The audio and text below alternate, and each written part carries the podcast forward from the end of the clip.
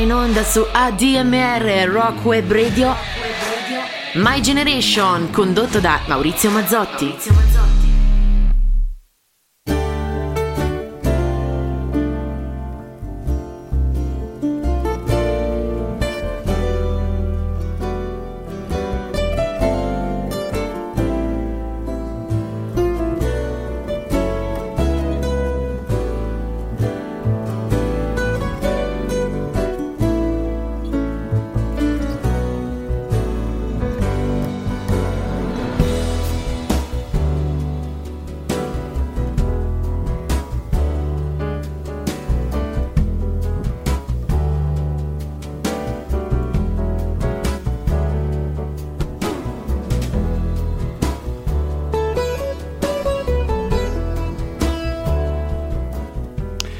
Buona domenica, buona domenica a tutti eh, voi ascoltatori di My Generation e ben arrivati, bentornati alla domenica mattina che parla di tanta grande musica rock, di cultura, di avvenimenti, di notizie. In eh, mia compagnia Maurizio Mazzotti sulle frequenze di ADMR Rock Web Radio, eh, con voi ormai al quarto anno di, di, vita di questa splendida emittente. Ebbene, eh, questa mattina, una mattinata meteorologicamente parlando bella freschina, siamo sotto zero, era un po', eh? era un po' di tempo, parecchi mesi che non avevamo il termometro col segno negativo, eh? allora, eh, allora è giusto stare in casa o comunque sia dedicarci a, visto che è domenica mattina, alle cose più più belle, più leggere, quelle che ci danno soddisfazione. Perché no? Ascoltare della grande musica, così come avremo eh, modo di fare da oggi e dal, da questo momento, dalle 9 fino a mezzogiorno, sempre in mia compagnia. Avremo anche tante cose da, davvero da ricordare eh, strada facendo. E abbiamo iniziato il 31 di dicembre con una pseudo eh, classifica, che poi non è una classifica, um, annunciando le migliori uscite discografiche dell'anno 2023. La domenica scorsa abbiamo dedicato invece una mattinata ai brani che io ho considerato tra i migliori brani singoli, sempre del 2023. E perché no? Oggi parliamo di ristampe, perché anche nel 2023 eh, sono, sono, state pubblicate delle ristampe davvero interessanti e soprattutto perché riguardano il passato che spesso va eh, così nel dimenticatoio, oppure sappiamo di avere dei dischi ma li abbiamo, eh, li abbiamo là e magari sono parecchi anni che non li ascoltiamo più. Alcune sono veramente molto interessanti. Mm, a me non piace fare mm, normalmente una, una, classifica, però credo che la ristampa, ad esempio, di Who's Next degli, degli Who sia un qualcosa di mastodontico, ne parleremo approfonditamente questa mattina ascoltando due o tre brani proprio tratti da questa, da questa ristampa, ma ci sono altre ristampe assolutamente significative che eh, vi voglio proporre appunto nella mattinata di oggi in My Generation. Allora, Iniziamo, iniziamo subito con, eh, con, una band che con questo album datato 2002 aveva ultimato un percorso e si erano eh, separati. Poi peraltro l'anno scorso si sono di nuovo riformati, o meglio si sono riformati nel 2022 e nel 2023 hanno fatto uscire un nuovo album che è un album di tutto rispetto. Eh, per vent'anni non hanno più mm, voluto sapere nulla della musica, addirittura qualcuno ha davvero fatto dei, ha cambiato completamente lavoro, qualcuno ha fatto il benzinaio, qualcuno ha lavorato in un'officina eh, di autovetture e via dicendo. Poi però l'amore della musica salta sempre fuori, rimane sempre la grande passione, un, uno scopo di vita e allora sono ritornati. Però nel 2002 avevano pubblicato questo album che è uscito dal, dal classico catalogo ed è stato ripubblicato. Loro sono i Sei Zuzu.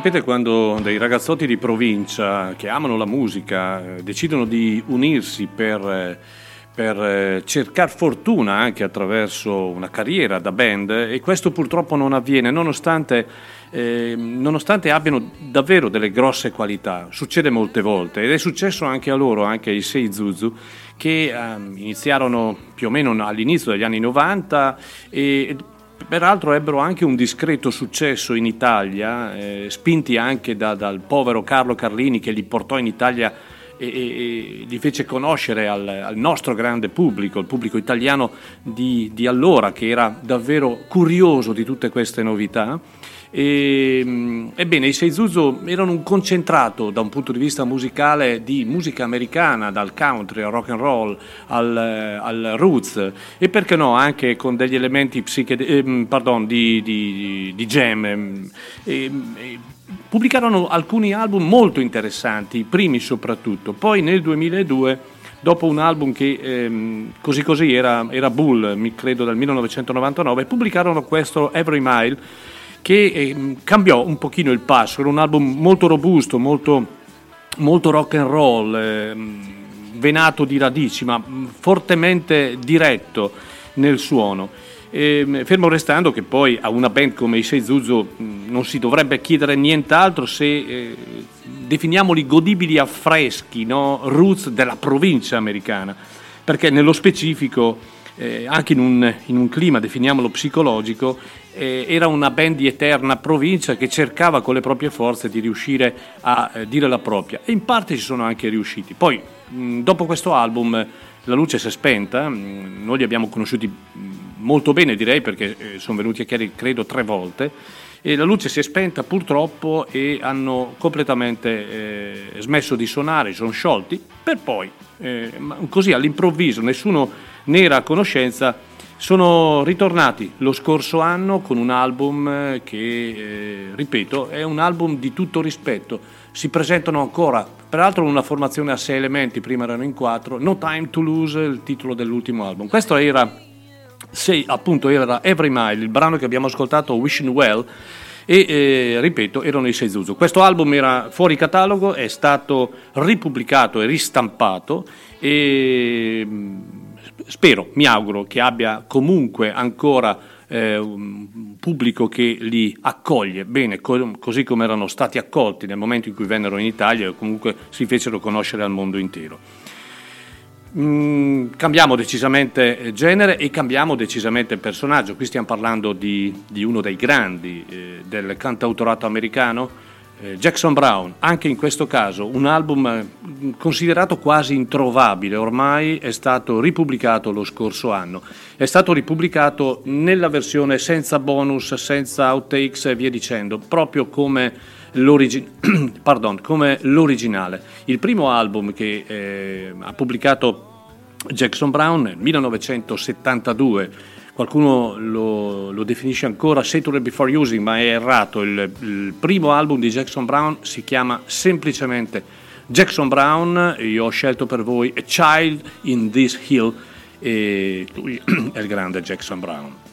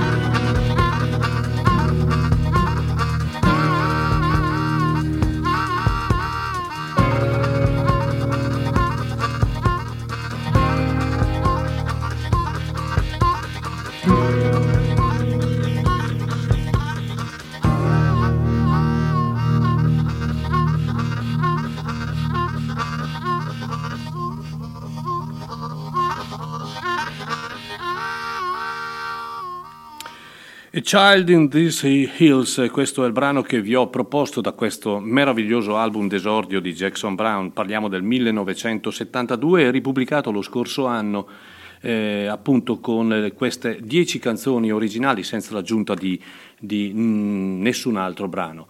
Eh, parliamo del 1972 e dobbiamo essere assolutamente convinti, riferendosi poi a Jackson Brown, che nulla nasce dal nulla. E, mm, perché diventa importante, pensate, poter comprendere l'importante di quel che è accaduto prima del 72. Jackson Brown ehm, oggi, oggi 2024, ma da molti anni è uno degli emblemi del songwriter americano ancora in attività, autore, musicista, attivista politico, produttore, eh, soprattutto negli anni 70, ha scritto molte canzoni anche per gli altri ma ha saputo arrivare dritto al cuore della gente fino a poter diventare un vero e proprio simbolo popolare. Questo da subito. E siamo all'inizio degli anni 70, nel 72, quando esce appunto questo primo album omonimo.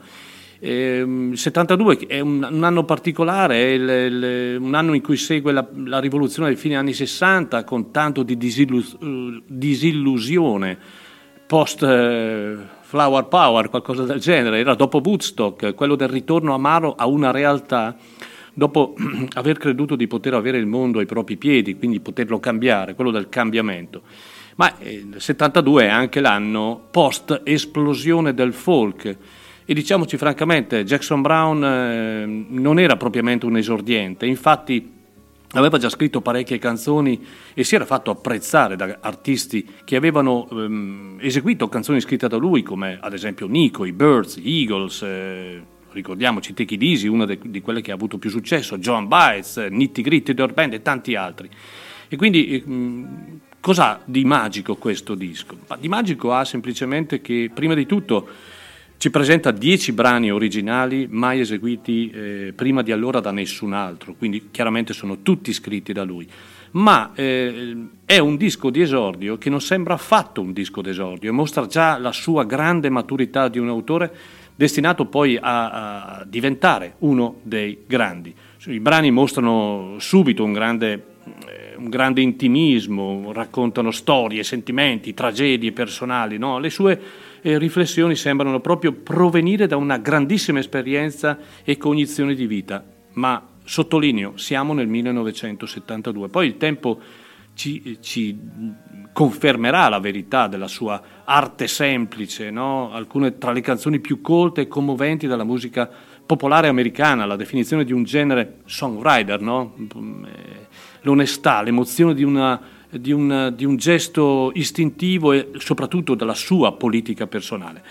Eh, ci tenevo a farvelo ascoltare perché Jackson Brown eh, ha pubblicato parecchi album e devo dire che la media qualitativa dei suoi album è elevata, molto molto elevata. Però è significativo questo album che era anche in questo caso molto spesso le ristampe perché vengono ripubblicate perché vanno fuori catalogo e comunque sia c'è una richiesta. E quindi hanno per fortuna ripubblicato in questa, in questa edizione anche da un punto di vista estetico carina in, in cartonato molto bella di questo album che ogni rocker direi dovrebbe avere nella sua personale discografia. Allora Buona mattinata a tutti, buona domenica per chi si fosse messo all'ascolto solo ora. Eh, My Generation, io sono Maurizio Mazzotti, come sempre vi terrò compagnia fino alle ore 12.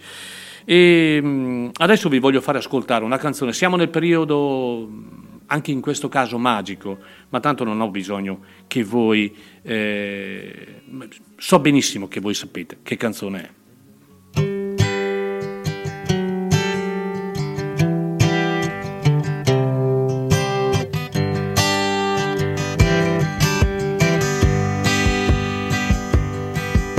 I've been warped by the rain, driven by the snow. I'm drunk and dirty, don't you know? And I'm still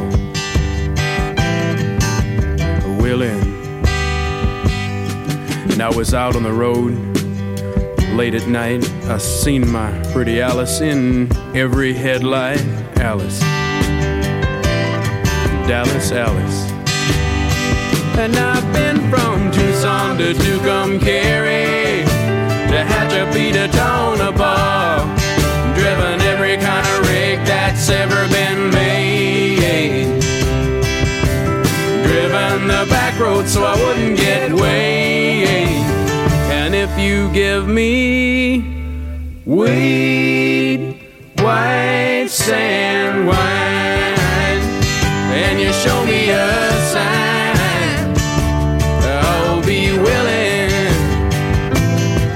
to be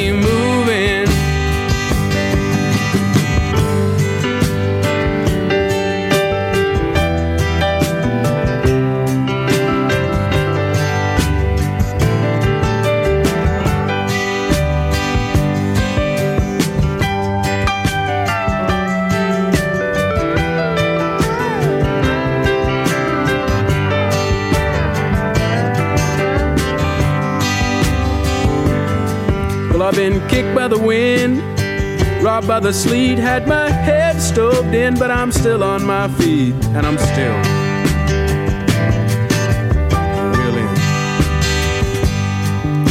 I smuggled some smokes and folks from Mexico, baked by the sun every time I go to Mexico, and I'm still. And I've been from Tucson to Tucumcari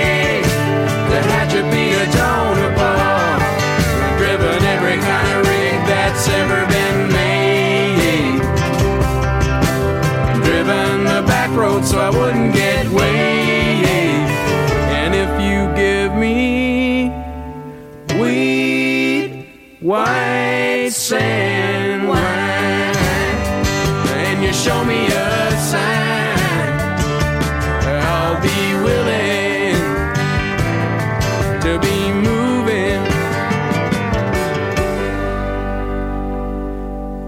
Franco Ratti, un grandissimo che amava, amava in maniera viscerale i Little Feet, a Chiari la prima volta che vennero i Little Feet e eseguirono questa meravigliosa Willing, credetemi, si mise a piangere. Allora, eh, ristampa, ristampa mh, doppia perché siamo ancora nel 1972, lo, lo stesso anno del primo album di Jackson Brown e i Little Feet eh, pubblicano Sailing Shoes, album, eh, il secondo album di questa straordinaria band, e dove all'interno troviamo questa versione meravigliosa di Willin. Pensate che Lowell George, che faceva parte dei Mother of Invention eh, di Frank Zappa, propose a Frank Zappa questo brano, lo amava troppo. Ebbene, sapete cosa fece Frank Zappa?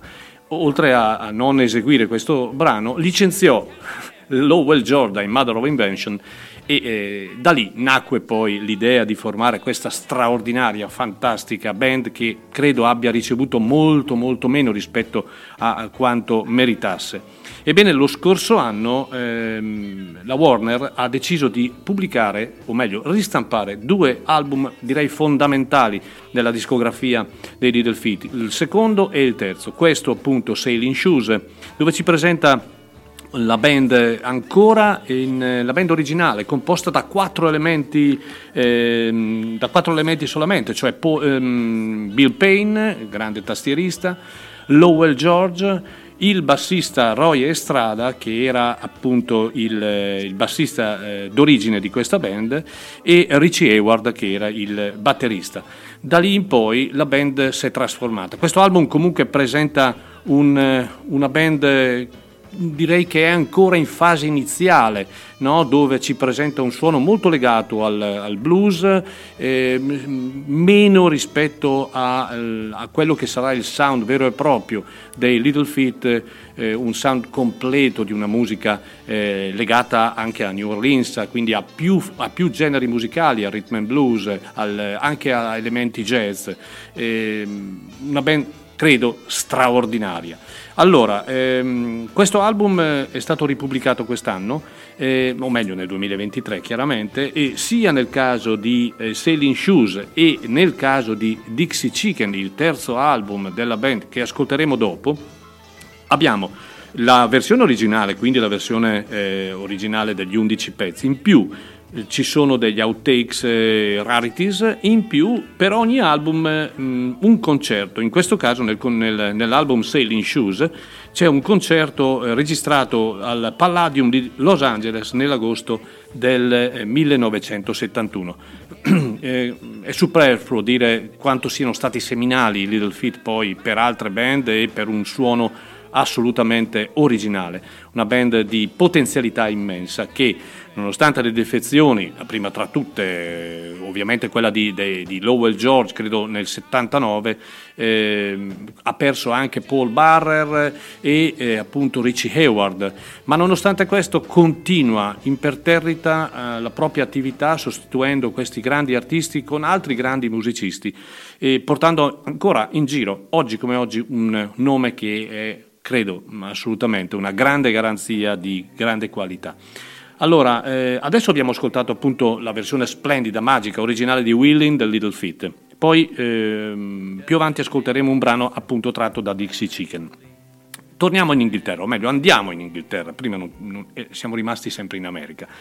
Andiamo in Inghilterra e anche qui parliamo di una band che ha fatto storia, una band che esiste ancora, una band che negli anni 70 ebbe un successo planetario, soprattutto anche, sottolineo, anche in Italia, raggiungendo classifica, classifica anno dopo anno in, nelle posizioni importanti di classifica di vendita.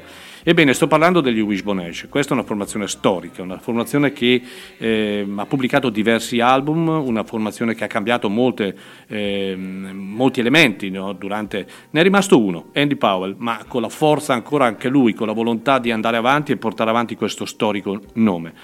Eh, credo la miglior opera che hanno pubblicato loro è sicuramente Argus. Argus eh, datato 1900, anche in questo caso siamo nel 72, un anno magico 72, di un album che eh, davvero è stata una pietra miliare per il rock in generale. Loro, una band di eh, rock, folk, prog, hard rock, ma potenzialità tecnica spaventosa. Ebbene, Sceglia- ho scelto un brano per voi che è un cavallo di battaglia, perché poi parliamo anche di, del, dell'edizione di questa ristampa. The King Will Come, questo, uh, questo, titolo legato proprio anche al fenomeno prog di allora, di queste storie fantastiche e fantasiose. Wishbone Ash.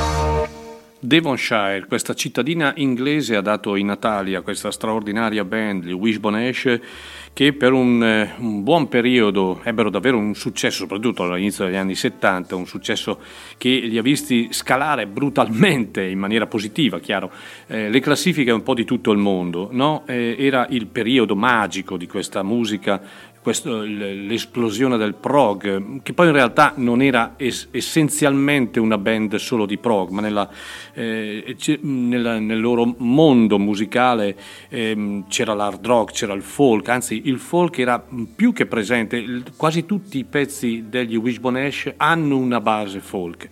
Il quartetto inizialmente era composto da Martin Turner, Andy Powell, Ted Turner e Steve Epton, quattro musicisti davvero straordinari. Oggi eh, la band esiste ancora e l'unico a portare ancora in alto questo nome è Andy Powell, il eh, chitarrista. Però questo album, Argus 1972, era andato fuori catalogo, un album storico, un album importante e la, l'etichetta Madfish ha davvero fatto una, un'opera eccezionale eh, pubblicando questo, ristampando questo album in originale. In più eh, ci sono tre CD, due LP e un DVD, quindi è un box, un, un box importante e eh, merita perché questo è davvero un'opera importante per chi ama davvero eh, la, la, musica in generale. Wishbone del resto hanno, hanno per anni eh, dimostrato di essere anche dei riferimenti per altri, ad esempio nell'utilizzo eh, insindacabile delle due chitarre a livello solista, da solista, cioè non, non facevano ritmica, difficilmente facevano eh, ritmica, quindi eh, si alternavano con, eh, con, due suoni diversi, uno alto, uno, uno basso, e, mm, e avevano questo, questo modo di suonare qualcuno ha vociferato che fu anche eh, grazie al loro suono che eh, gli Allman Brothers in, diciamo all'inizio eh, presero questo modo di eh, utilizzare le chitarre. Ebbene, The King Will Come, questo pezzo è una, è, è una signature, una, un pezzo storico no? eh, per antonomasia di questo quartetto che comunque lo presenta in tutti i concerti. Io li vidi nel 81 al Palalido di Milano, stracolmo, poi abbiamo avuto l'onore di averli a Chiari per ben due volte, persone squisite eh, ecco, questo è un, un, pezzo assolutamente che molti di voi so che si, si, si ricordano, con un eh, riff iniziale, melodico, quasi, e anche il coro quasi alla Crosby, Still, Nash Young, eh, ascoltatelo bene. Comunque era eh, da Argus 1972, The King Will Come, eh, loro sono, perché possiamo dire, ci sono ancora, i Wishbone Ash. Nel 1980, ah no, fermiamoci un attimo. Mm, Partiamo con un primo annuncio importantissimo per noi, perché è importantissimo, di vitale importanza. Ho visto che già in parecchi hanno risposto egregiamente, positivamente alla, alla, alla, all'annuncio del nuovo tesseramento 2024 di ADMR. Questa è un'operazione chiaramente fondamentale per noi per poter proseguire in tutto ciò che stiamo facendo, dalla, dallo sviluppo della radio, avremo sicuramente uno sviluppo maggiore anche quest'anno. Eh, dovremmo, e non vi dico quando, ma eh, noi ci auguriamo più, nel più breve tempo possibile andare anche in DAB e quindi avere la frequenza digitale. Mm, stiamo operando a livello di organizzazione di concerti, credo tra i migliori in Italia, non lo dico io, lo dite voi, lo dicono gli altri. Eh, ci sono dei concerti già programmati che eh, sono di grandi nomi. Ecco, L'opera del tesseramento per noi è fondamentale. Primo, avere tanti soci, è bellissimo, è avere tanti amici, no? come la prima lettera della nostra associazione, amici.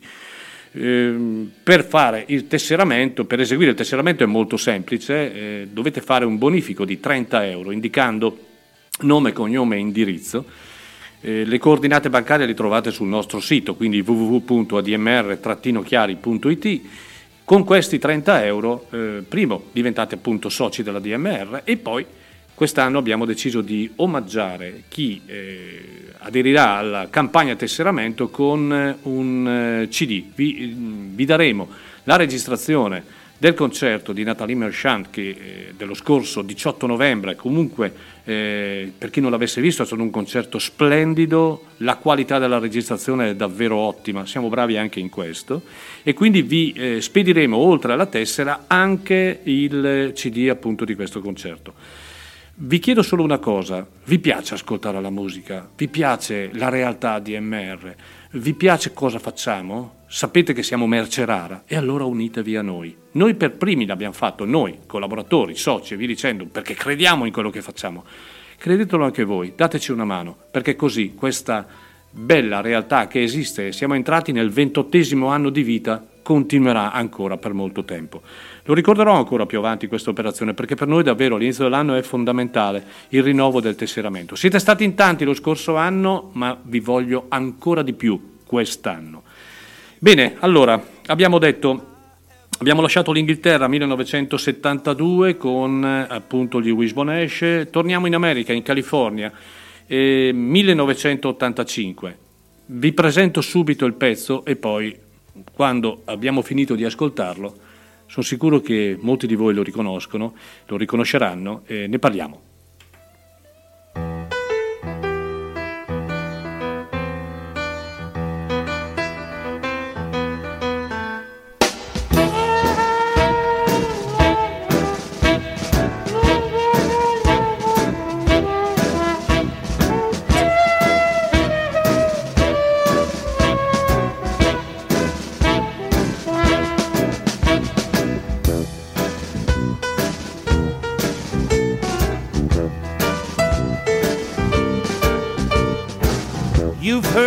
Story about Minnie the Moocher.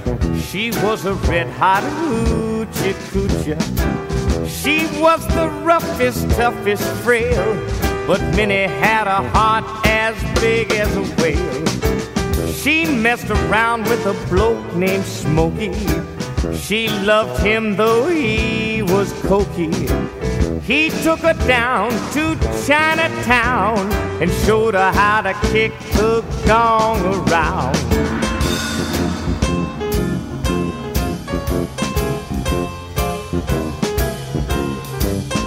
It was down in Chinatown, all the cokies laid around. Some were high and some were mighty low. Counting millions on the floor when a knock came on the door and there stood old Smoky Joe. He was sweating cold and pale, he was looking for his frail, he was broken, all his junk ran out. Nobody made a sound, then somebody turned around, and then you heard old Smoky shout, Tell me where is Minnie? I want my Minnie. Has she been here kicking the gong around? If you don't know Minnie, she's tall and she's skinny. Has she been here kicking the gong around?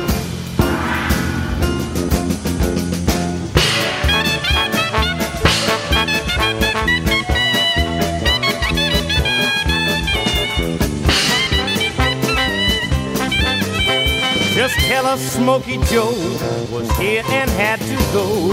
And as he departed, the curtains parted. And there stood Minnie kicking the gong around.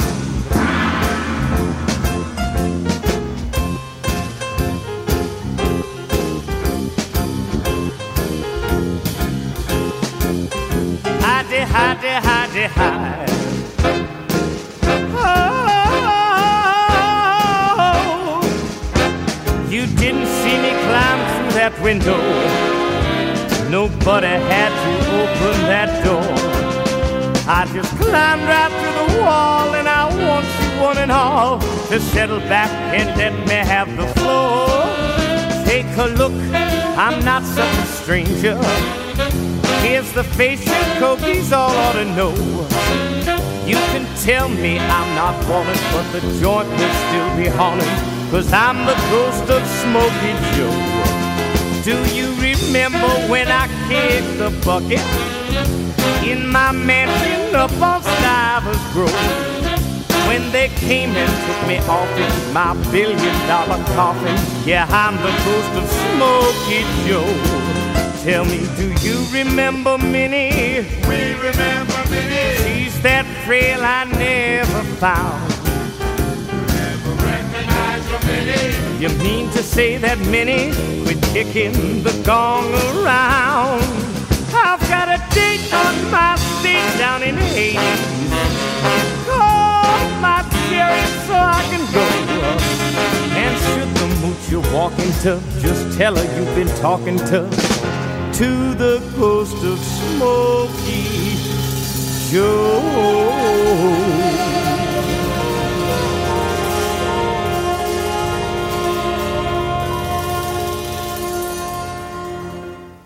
The Ballad of Smokey Joe, questo era Phil Alvin. Pensate, nel 1985 i Blaster, grandissima band di rock and roll californiana, credo tra le band più influenti della decade, pubblicarono il loro ultimo disco, lo splendido Heartline, con la formazione chiaramente d'origine. All'indomani poi i fratelli Phil Alvin e Dave Alvin presero strade separate, già i due caratterialmente non andavano molto d'accordo. All'epoca però si pensò che dei due fratelli, quello che sarebbe andato incontro ad una luminosa carriera mh, da solista, sarebbe stato proprio Phil Alvin, dimenticando forse che eh, le, le, canzoni più importanti le ha sempre scritte Dave Alvin. Il risultato è che comunque la realtà, eh, la storia ci ha detto che Dave Alvin è stato ed è giustamente considerato uno dei migliori musicisti americani in circolazione, una discografia di tutto rispetto, mh, spaziando in vari generi e in varie esperienze, mentre purtroppo Phil Alvin ha avuto diversi problemi, oggi sappiamo che non gode di ottima salute ma nel 1986 fu proprio eh, Phil Alvin ad esordire per primo. Dave Alvin poi pubblicò l'anno dopo Romeo Escape e Phil Alvin esordì con questo album che eh, dal titolo Unsung, Unsung Stories, eh, scritto proprio così. È un lavoro di buon livello che però eh, diciamo non, non, mancò di spiazzare gli ascoltatori in quanto non era il classico caso di artista che pubblica un album eh, da solista e eh, il pubblico vuole, vuole, lo stesso feeling dei blaster, ma in realtà non era così. Il nostro invece eh, rispose con un lavoro più complesso, articolato, nel quale andava a rivisitare brani molto spesso anche oscuri che si erano dimenticati degli anni 20 e degli anni 30, esibendosi o in perfetta solitudine con la sua chitarra, davvero bluesman, oppure in capo a una band. Un disco molto diverso dal suono blaster, un disco tra blues e jazz quindi, e eh, si fece accompagnare da una band che si chiamava la Dirty Dozen Brass Band. E, fra l'altro in un pezzo credo ci fosse anche lo scatenato eh, San Ra, quindi un album assolutamente da riscoprire, un bellissimo lavoro è indubbio che la voce di Phil Alvin è una delle voci più belle d'America. No? questo lavoro vede appunto Phil Alvin in un'ottima forma, divertirsi come, proprio come, come, come, deve fare un grande rocker che ama la grande musica. Poi il seguito della carriera di Phil Alvin sappiamo benissimo che sarà un pochino avara di soddisfazioni, con l'aggiunta peraltro di grandi problemi di salute, però questo album, Unsung Stories, non, non, è considerato un gran capolavoro, ma vale la pena assolutamente riascoltarlo. Era uscito dal catalogo e quindi era introvabile. Io avevo ancora la, l'edizione in vinile. E, um, è stato ripubblicato, è stato ripubblicato in, in CD e quindi nell'86 è giusto ridare credito a un album per la riscoperta delle radici, dei brani dell'anteguerra, ripeto, sono brani molto vecchi degli anni 20 e degli anni 30, ripercorsi e eh, proposti appunto dal grande mitico Phil Halvin.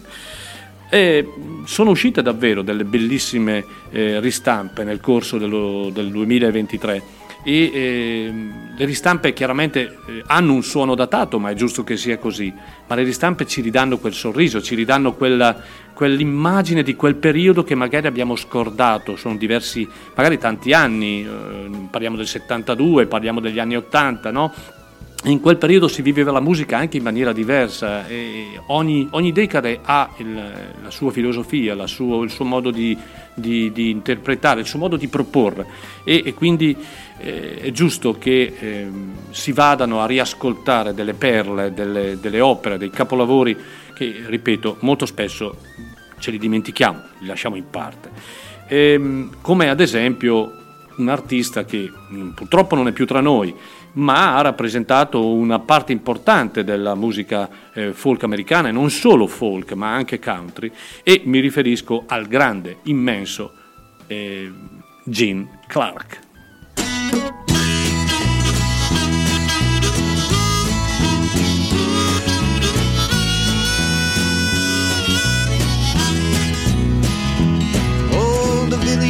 of the hill, sitting silently at will, like some prophecy forgotten by an age.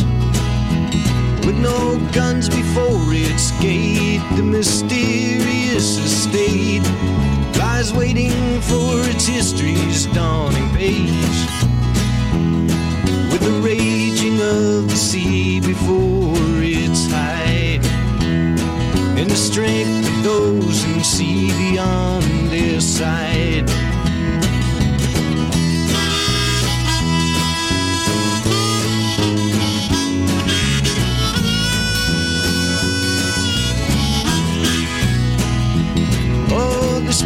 Smithy's anvil rings and the symphony it sings.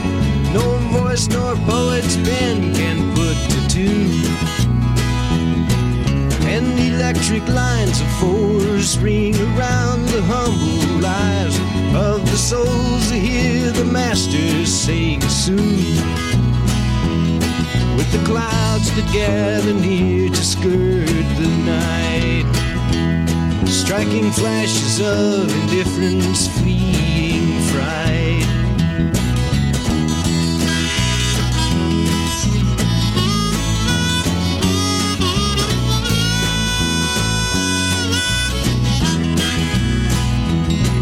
No sleight of tongue nor hand can so boldly there withstand when the spirit of its truth shall speak with time. No ignorance of light can be held within the sight of the buttresses of ageless pines of time. The communion of the forces take delight with the fear that no tongues may read nor write.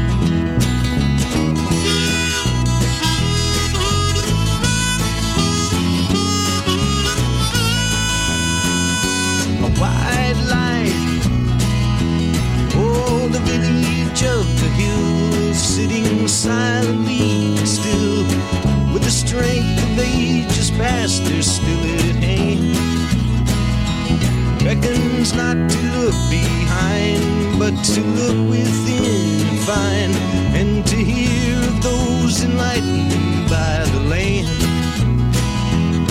With the powers of the wind, both fierce and light, and the waters of the storm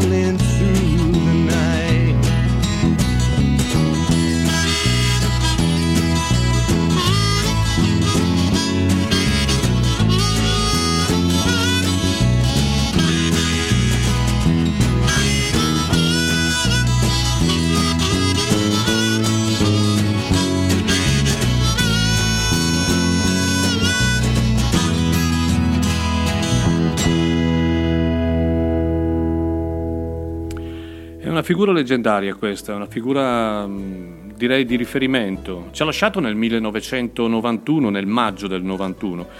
Eh, ma nel, nell'ambito country rock californiano ancora oggi è un, un, personaggio che davvero tutti si ricordano. Gene Clark, dopo la sua esperienza direi seminale con prima i Birds e poi con i Dylan Clark Expedition, Ebbene, arriviamo nel 1971, perché qui siamo nel 1971, eh, prende parte, se ne va a Mendocino per scrivere materiale solo, solo ed esclusivamente con se stesso. E eh, viene pubblicato questo album che si chiama semplicemente Gene Clark, poi stato, era stato ribattezzato anche White Light, ma in realtà White Light è poi la canzone che abbiamo ascoltato adesso, eh? ma in realtà il, il, titolo di questo album, che ha una copertina bellissima peraltro, è semplicemente Gene Clark. E un album, eh, direi un masterpiece, un, eh, un, album che non ha difetti, è un, eh, davvero un capolavoro. Ehm, tantissimi pregi poetico-canori in questo album e eh, era uscito anche questo album dal, dal, catalogo, non si trovava più, e mentre è stato ripubblicato con l'aggiunta anche di quattro bonus tracks, quindi abbiamo del materiale in più, oltre alle originali nove canzoni. E in questo album, diciamo, troviamo tutte splendide ballate che mostrano il talento di questo eh, solitario cowboy, no? possiamo definirlo così, un sognatore da altri tempi era anche di discendenza Apache. E, mm, il suo era un modo di cantare davvero molto immacolato, intriso di malinconia, di romanticismo e una voce che poi, sentendolo ancora oggi, a distanza di tanti anni, ti entra subito nell'anima.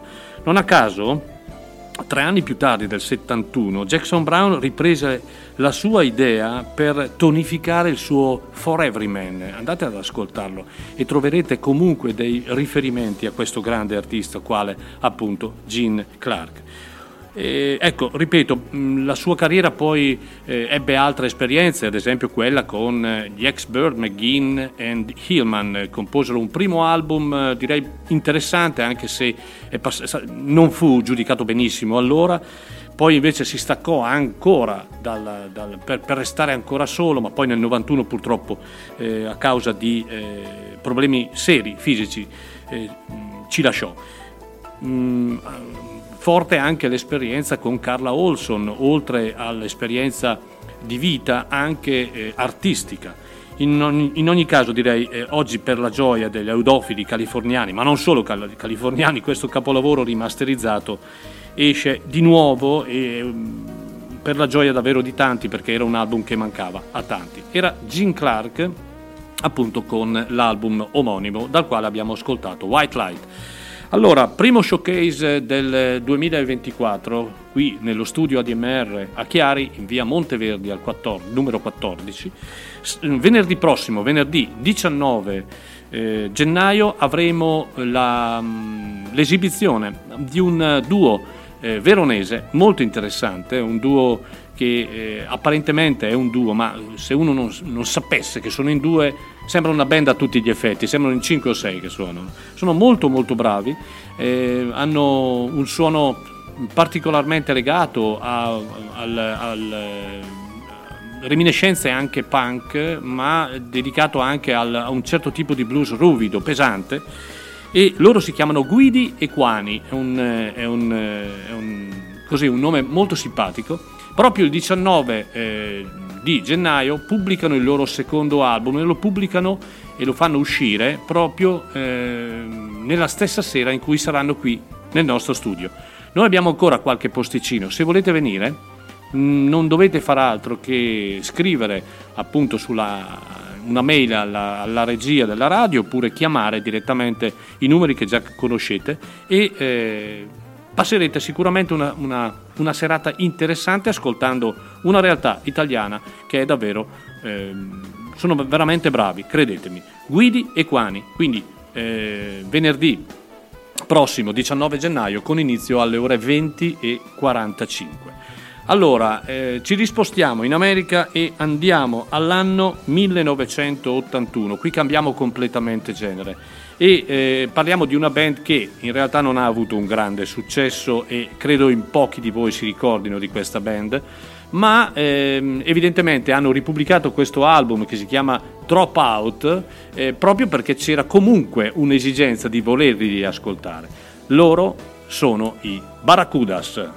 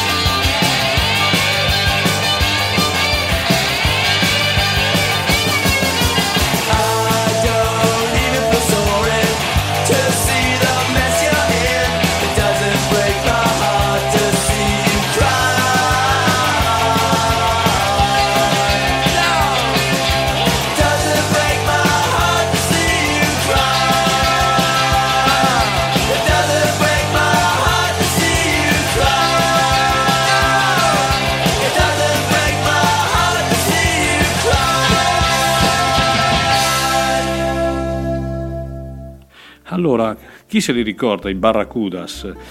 Barracudas, questa, questa band americana eh, che eh, esordì nel 1981 con questo album omonimo, mm, pardon, che si chiama Dropout with the Barracudas, che viene ristampato.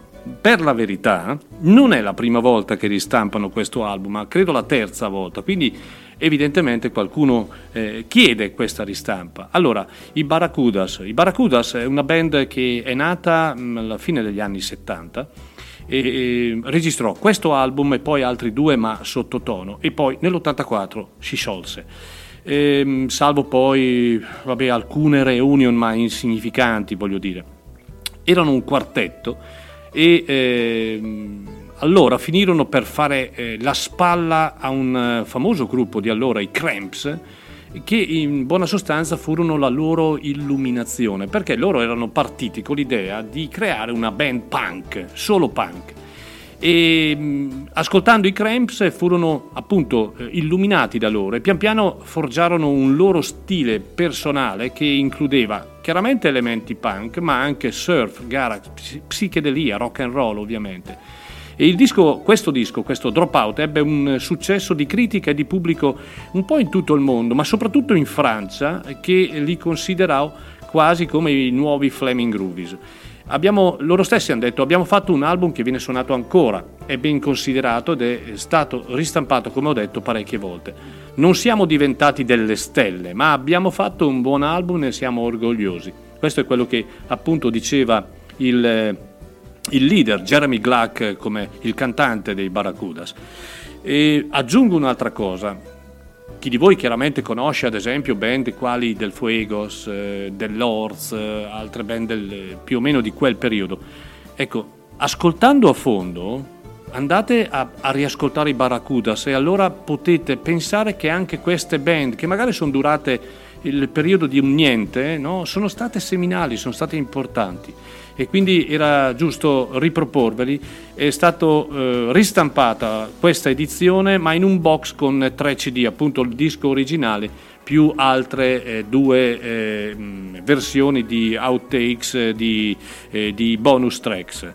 Erano appunto i Barracudas, l'album, ripeto, è Dropout, il brano che abbiamo ascoltato, I Can't Pretend, non posso pretendere. Allora, andiamo avanti. Eh, abbiamo parlato dei Little Feet prima, abbiamo detto appunto che nell'anno 2023 sono stati eh, ristampati due eh, dischi fondamentali della loro, della loro, discografia, Sailing Shoes 1972 e eh, Dixie Chicken 1973. Qui nell'album Dixie Chicken eh, troviamo già una formazione cambiata, una formazione che non è più a quattro elementi, non c'è più Roy Strada, ma ci sono altri elementi, è una band di sei elementi. Allora, intanto ascoltiamoci un pezzo. Qui ci sono esattamente eh, dieci pezzi che sono dieci capolavori. Ne ho scelto uno a caso che eh, si intitola On Your Ways Down, una forse delle canzoni che meno si ascolta dei Little Feet, ma credetemi, ne vale assolutamente la pena. Little Feet da Dixie Chicken.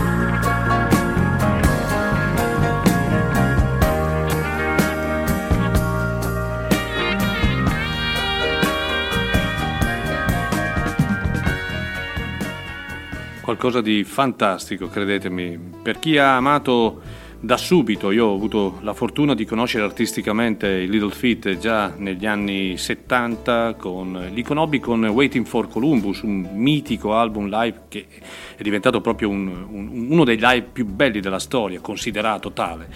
Ebbene, riascoltare queste, queste canzoni dopo esattamente tantissimi anni, qui siamo nel 1973, e, e, qui inizia il vero percorso di grande band dei Little Feat. Non che il precedente fosse brutto, ma qui c'è una dimensione diversa. Prima di tutto mh, eh, la, la band si... mh, ha una, una variazione importante, entrano Paul Barrer, Kenny Gretney, Sam Clayton, quindi assume una eh, dimensione molto più universale anche a livello di, eh, di- di- di- di cultura personale dei musicisti. E Dixie Chicken è un disco che è a livelli davvero elevatissimi, è un- una, una- una formazione che suona in maniera vigorosa, ma in maniera felice, in maniera eh, gioiosa, se, po- se così possiamo dire. E, mh, loro, questi grandi musicisti che eh, per diverse conoscenze appunto eh, musicali si mescolano, si fondono in un suono che diventa un classico e portano finalmente i Little Feat ad essere quella grande band di rock che poi lo è ancora tutt'oggi.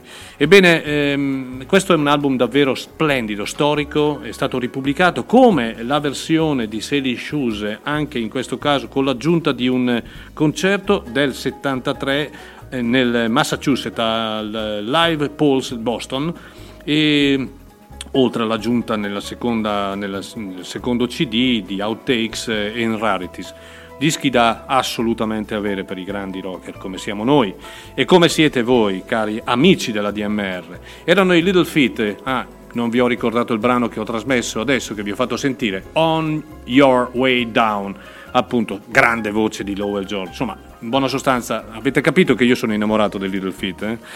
ma ero innamorato anche di questo cantautore che purtroppo ha avuto veramente una, diciamolo, una sfiga impensabile perché nel momento in cui eh, stava per diventare davvero un grande personaggio, purtroppo eh, è morto ehm, a causa di un incidente aereo. Sto parlando di Jim Croce, ehm, considerato uno dei grandi ehm, folkman d'America. Aveva iniziato il suo percorso musicale nel 1966, poi seguito nel 69 con due album interessanti, ma fu con questo album del 1972 che si intitola You Don't Mess Around with Jim Croce che eh, davvero ha ehm, pubblicato un album di tutto rispetto ed è un- uno dei più grandi album folk degli anni 70, così viene considerato questo di appunto Jim Croce. Allora, ehm, io direi ascoltiamoci proprio il brano che dà titolo all'album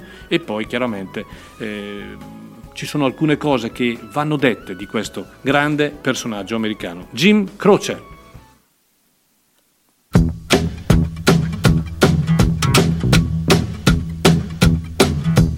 Uptown got its hustlers, the Bowery got its bums. 42nd Street got Big Jim, a walker, he a bull shooting son of a gun. Yeah, he big and dumb as a man can come, but he's stronger than a country horse. And when the bad folks all get together at night, you know they all call Big Jim Ball just because. And they say you don't tug on Superman's cape, you don't spit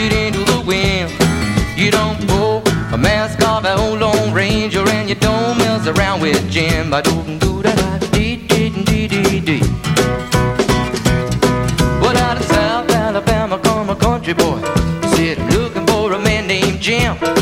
I am a bull shooting boy. My name is Willie McCoy, but down home they call me Slim. Yeah, I'm looking for the king of 42nd Street. He drive on a drop top Cadillac. Last week he took all my money and it may sound funny,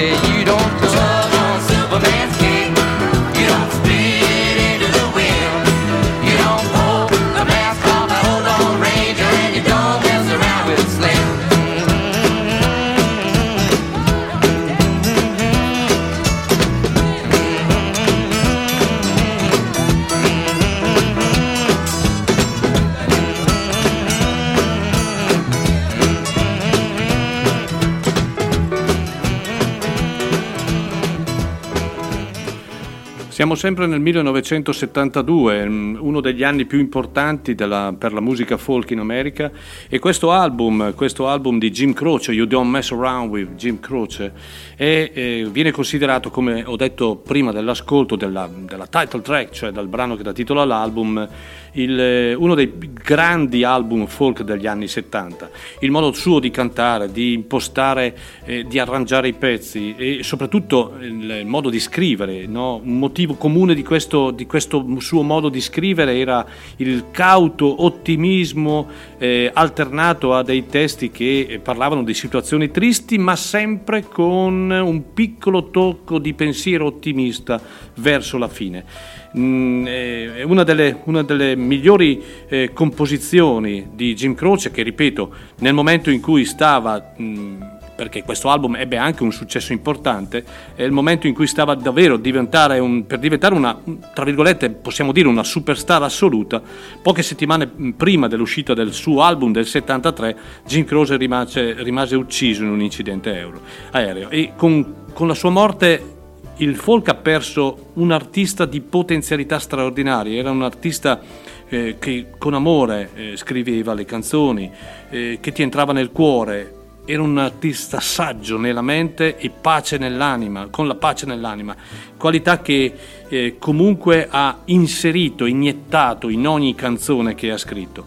Con eh, la sua musica era come se Jim Jim Croce trattasse il suo pubblico tra virgolette quasi come, un- come se fosse un diario, raccontando loro i suoi pensieri, le sue emozioni più profonde, sperando che qualcuno potesse imparare da lui. In realtà qualcuno di importante ha imparato da lui perché il figlio, A.G. Croce, ha continuato la, eh, diciamo, l'attività del padre, no? è diventato un cantautore, è diventato un musicista, senza raggiungere grandi livelli, ma ha pubblicato sicuramente degli album più che dignitosi era Jim Croce. È stato ripubblicato questo album dalla BMG, eh, un album, credetemi, un- per chi ama il folk e non solo, un, un album, un capolavoro assoluto da avere proprio nella mm, nostra, come ho detto, discografia personale. È stato ripubblicato anche un, ehm, un album di un artista anglosassone che onestamente in pochi conoscono e mm, prima di tutto perché oltre ad essere un ottimo chitarrista si era fatto le ossa semplicemente come sessionman e poi aveva intrapreso anche una sua carriera da solista con degli album sicuramente interessanti. È un artista che è ancora in vita, per fortuna. Eh, lui si chiama Miller Anderson e aveva pubblicato molti anni fa, esattamente ve lo dico subito, nel 1971, questo, questo album molto molto interessante, un album particolarmente vario da un punto di vista musicale. no? Lui, un chitarrista che nasce fondamentalmente come un chitarrista rock blues, ma qui non c'è solo blues e ve lo sentirete. Bright City è questo album del 1971 e il, eh, ho scelto, sono, è stato ripubblicato con esattamente, ve lo dico subito, 8, 16, 9 eh, bonus tracks, quindi tante canzoni aggiunte alle sette d'origine di questo album. Grey Broken Morning il brano che ho scelto per voi, lui è Miller Henderson.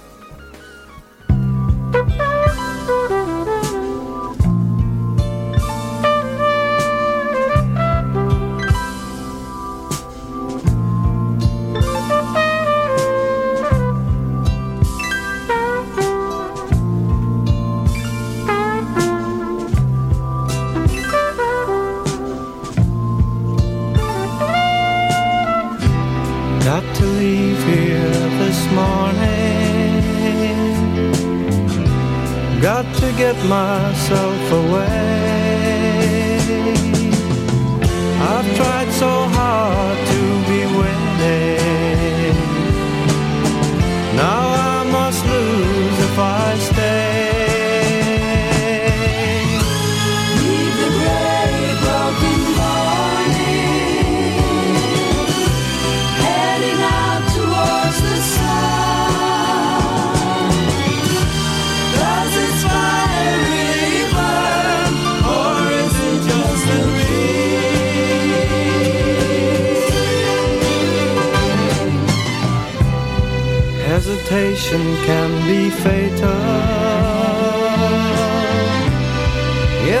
hope that I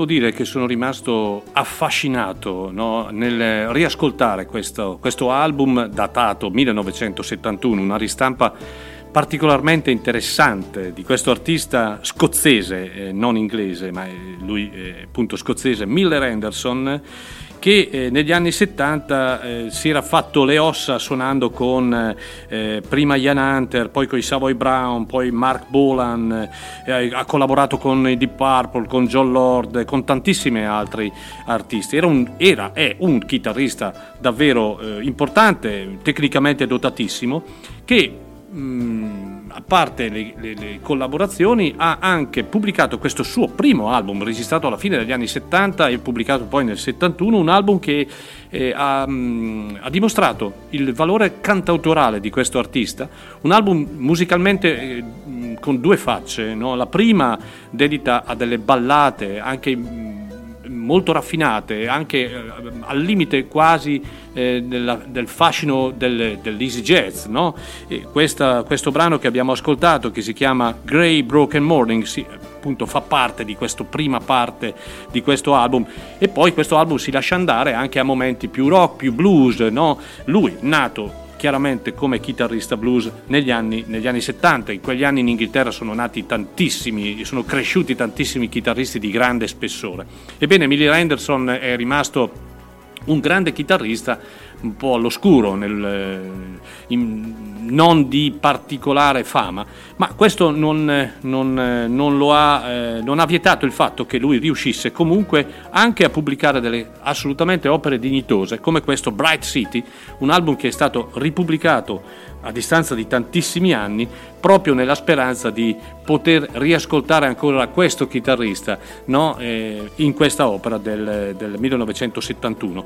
Un'opera che, come ho detto prima, contiene anche delle, delle registrazioni radio alla BBC, in bu- in buona sostanza sette erano i brani originali, sono diventati 16, quindi materiale anche in più che si può ascoltare. Miller Henderson. Allora, ri- prima di tutto ringrazio da Bolzano due grandi cari amici. eh, eh, perché sono cari amici, eravamo insieme anche a Amsterdam a vedere Rai Kuder, ehm, Lud- eh, Rudy e Gudrun.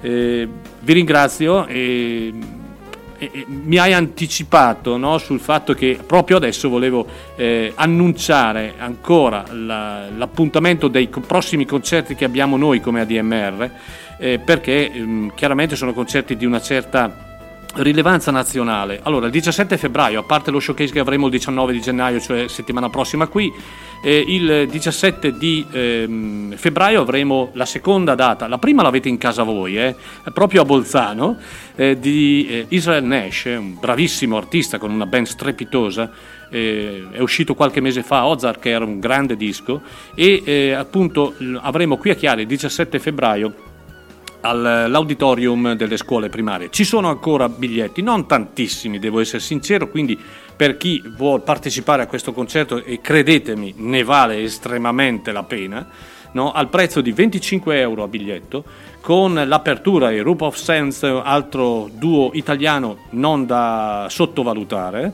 Eh, bene, biglietti sono acquistabili sui circuiti normali, a Ticketmaster, Ticket One, oppure chiamando i numeri di ADMR oppure scrivendo all'ADMR. Ehm, per poi arrivare al 5 marzo dove avremo la prima data della tournée eh, italiana di Bruce Cockburn, una tournée italiana datata, e, ehm, datata marzo e organizzata da ADMR. Noi portiamo in Italia il grande Bruce Cockburn per 5 date italiane. Eh, dopo Chiari suonerà a Bologna, al Folk Club di Torino, a Pisa per chiudere la tournée all'Auditorium della Musica a Roma.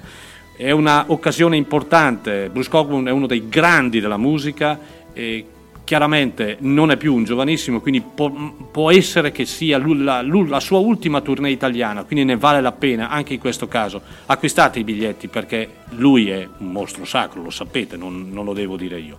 Per poi arrivare al 15 marzo e qui siamo gli unici, perché è l'unica data italiana della grande Lucinda Williams che eh, si esibirà al Palasport di San Bernardino, eh, teatro di tanti grandi concerti e grossi importanti concerti.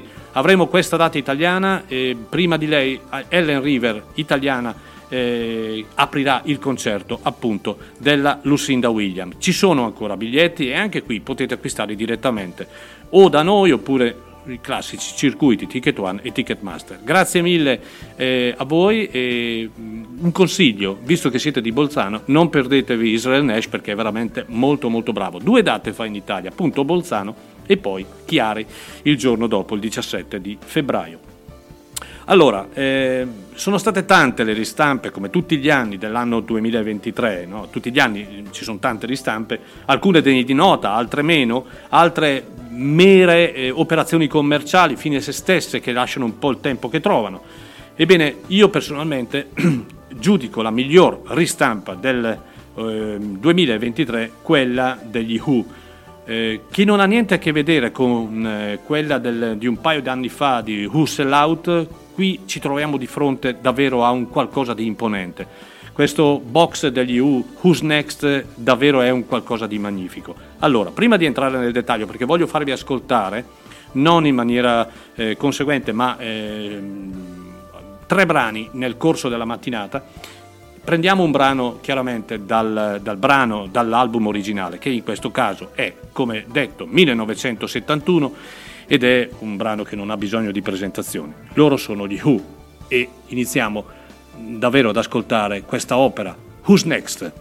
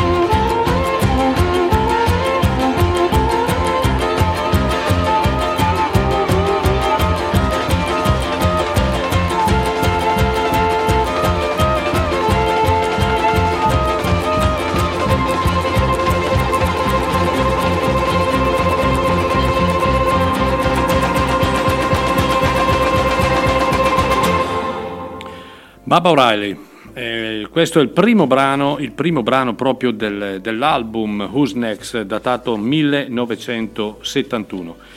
E questo è un album perfetto, diciamo perfetto, un album che eh, viene pubblicato eh, da, in- direi che è incastonato tra le due opere ambiziose di allora, le famose opere eh, Tommy del 69, Quadro Fine del 73, entrambe opere importanti, ma questo album direi che supera qualsiasi, eh, qualsiasi livello rispetto a, a- appunto a queste opere.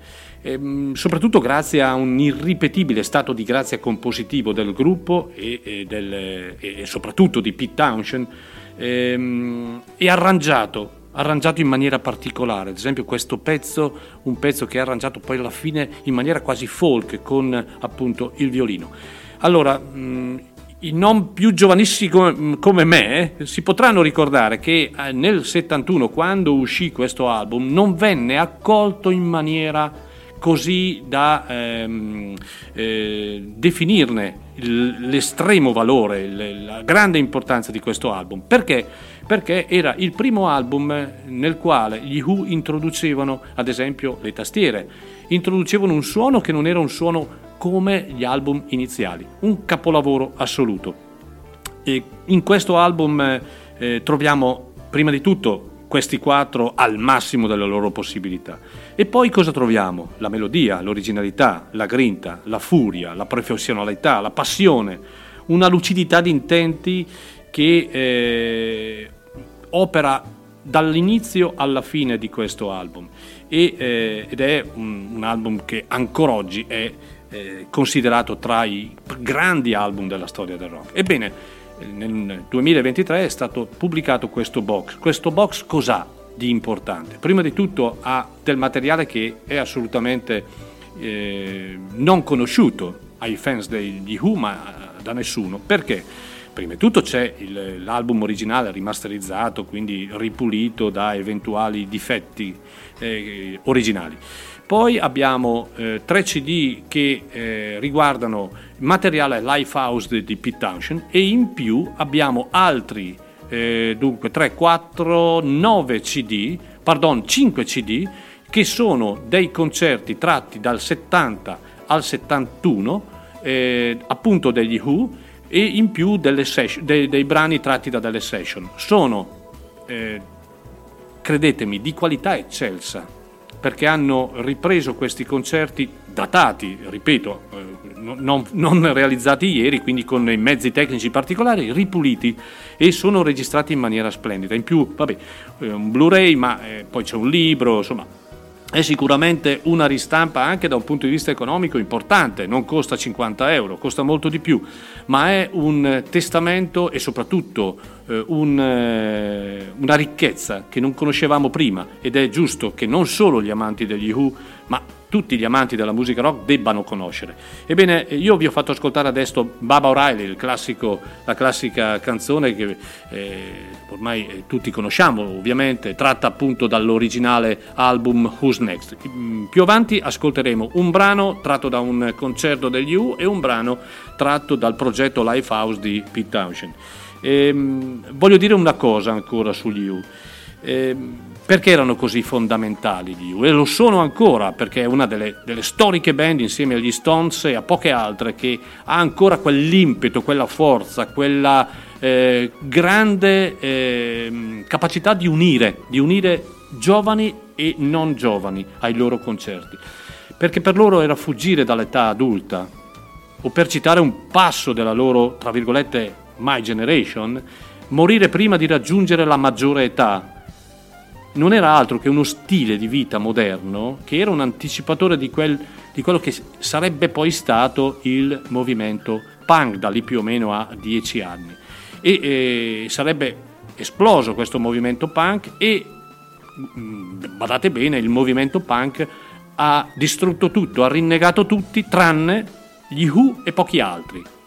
Quindi eh, è una cosa molto importante questa e poi eh, parleremo anche di altro. Comunque e questo box è un box davvero imponente e credo sia la miglior ristampa del 2023, ma soprattutto per il contenuto del materiale. Rimaniamo in Inghilterra, o meglio, in Inghilterra sì, con questo personaggio famosissimo, ma questo è un album che eh, venne registrato in Francia. Comunque, ascoltiamoci Elton John.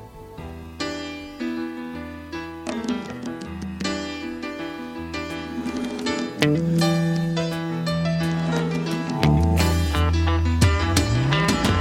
tread on my face if you lie, get laid in. Turn me inside out if you have to, baby. But don't you cross me off your list. Ooh, I am young and I ain't never been kissed. Never been kissed.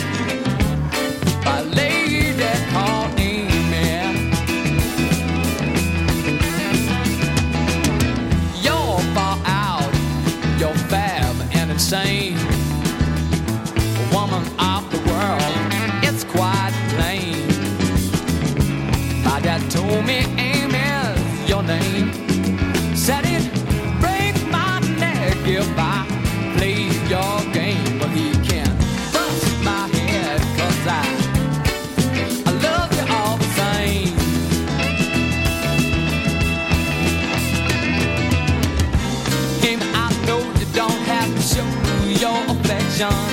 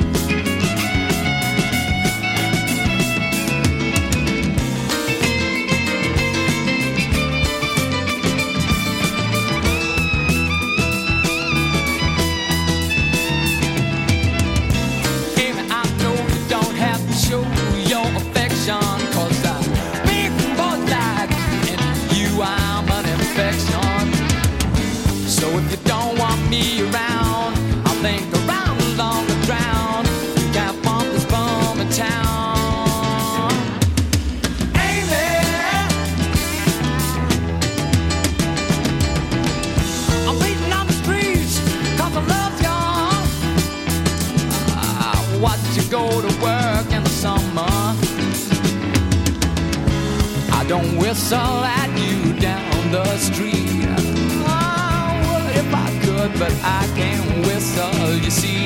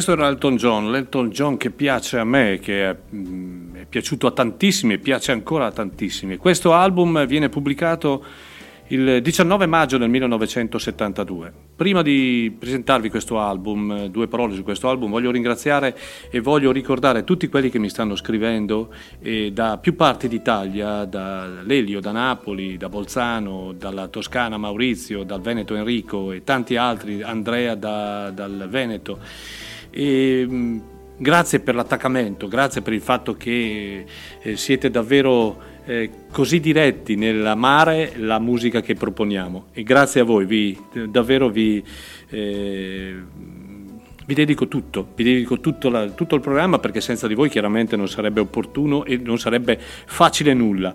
Grazie ancora di esistere, grazie che siete vicini alla DMR. Allora, Elton John, Honky Chateau, questo album uscito nel 1972 ed è il quinto album della sua eh, discografia, lunghissima discografia.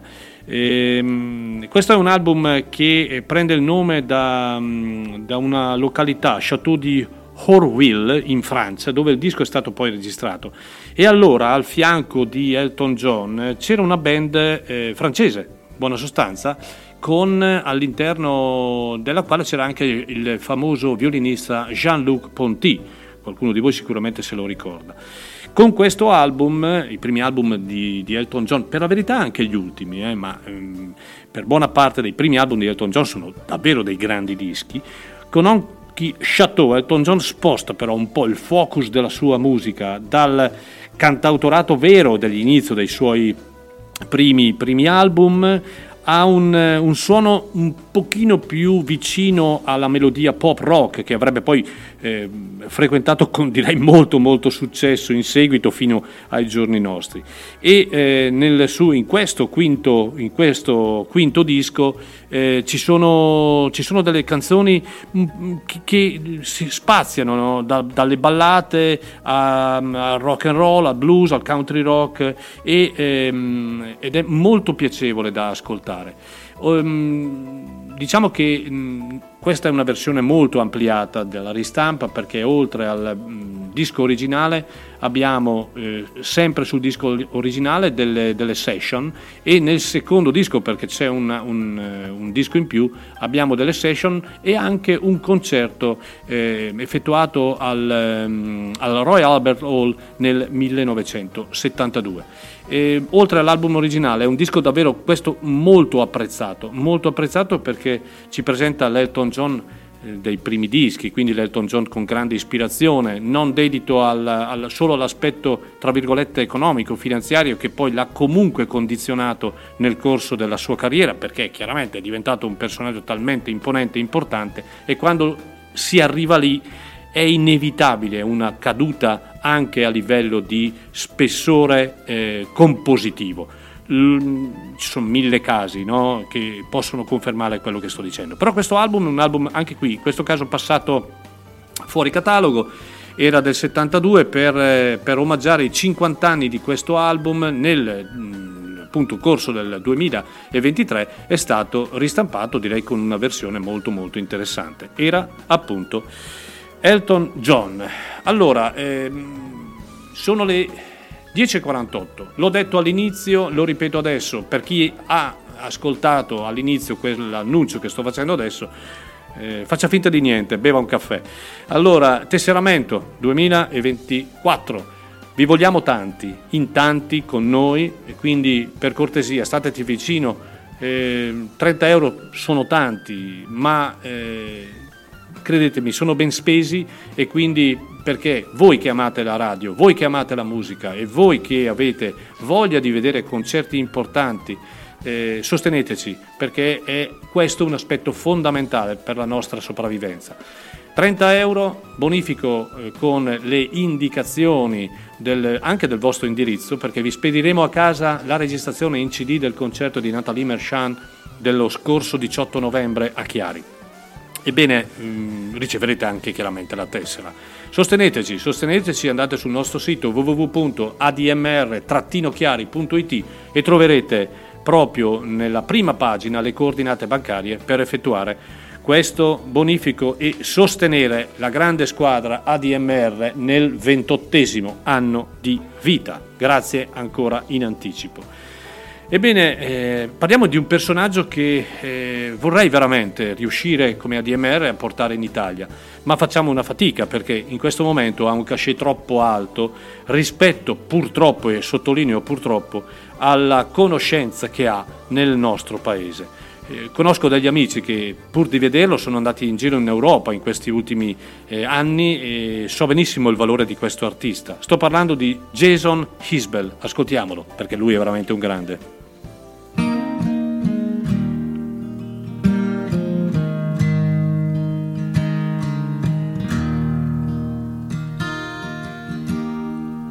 Heart on the run keeps a hand on the gun. You can't trust anyone.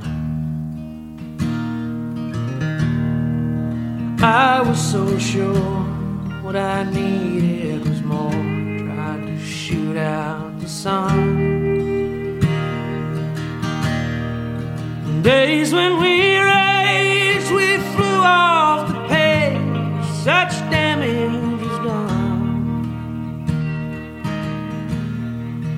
I made it through. Cause somebody knew I was meant for someone. So, girl, leave your boots by the bed. We ain't leaving this room.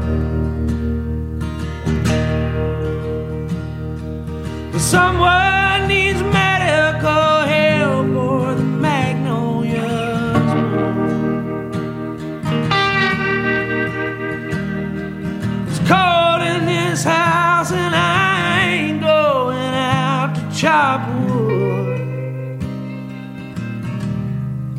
Cover me up and know you're enough to use me for good.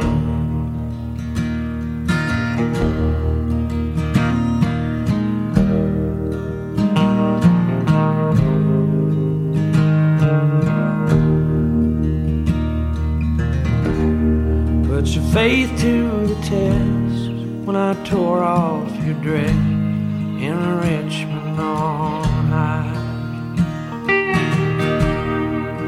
I sobered up and I swore off that stuff forever this time. Your lovers say I thought it'd be me who helped him get home. But home was a dream, one I'd never seen till you came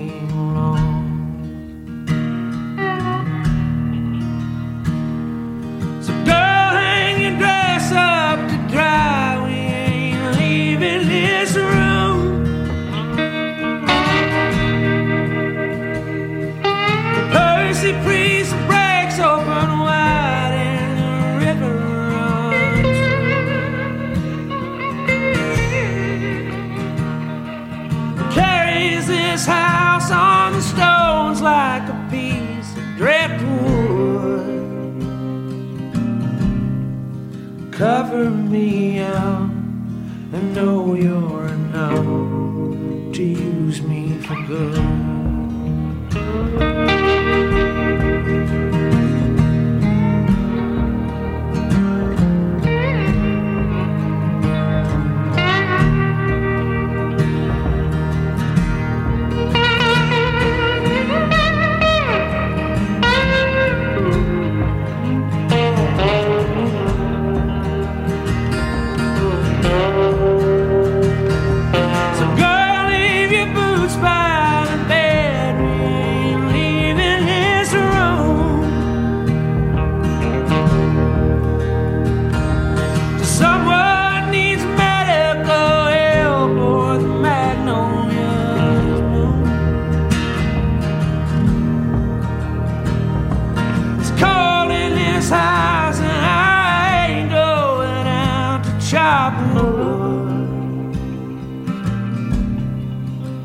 Cover me up and know you're enough to use me for good.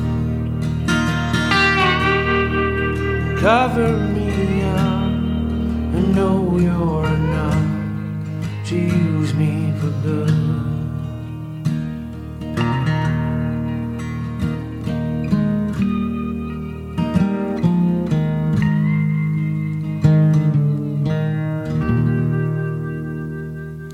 Canzone splendida questa di Jason Hisbell, eh, questa Cover Me Up, la prima canzone dell'album Southern Eastern, che è stato ripubblicato, ehm, in origine l'album è edito dal 2013, ma è stato ripubblicato lo scorso anno eh, in una versione bellissima, peraltro che contiene delle chicche che sono veramente fantastiche. In, in un triplo CD, oltre alla rimasterizzazione del bra- della- dell'album originale, abbiamo dei demos e abbiamo anche una parte live di Jason Hisbell con la sua band, la 400 Unit Band. Allora, parlare di Jason Isbell è, è- è- lo faccio con, estrema, con estremo piacere perché è uno dei grandi no, d'America degli ultimi almeno 15 anni abbondanti. Questo album è, stato pubblicato nel 2013 ed era il quarto album. e Meno male, della sua grande maturità, dell'esperienza acquisita, magari eh, acquisita anche da un punto di vista proprio materiale, accompagnando Ryan Adams o a- ehm, molto legato anche alla musica di Nashville, quindi alla- all'aspetto country della musica di Nashville. Però eh, il cerimoniale sonoro, in buona sostanza, è quella del tipico cantautorato americano, la vita on the road, le storie d'amore, di amicizia, i racconti amari, ehm, amari magari ricchi di rabbia, di sofferenza, il tutto però cantato e suonato con un'estrema passione, un'estrema onestà e mm, Jason Isbell, devo dire, mette a nudo estremamente in maniera diretta la eh, sua anima.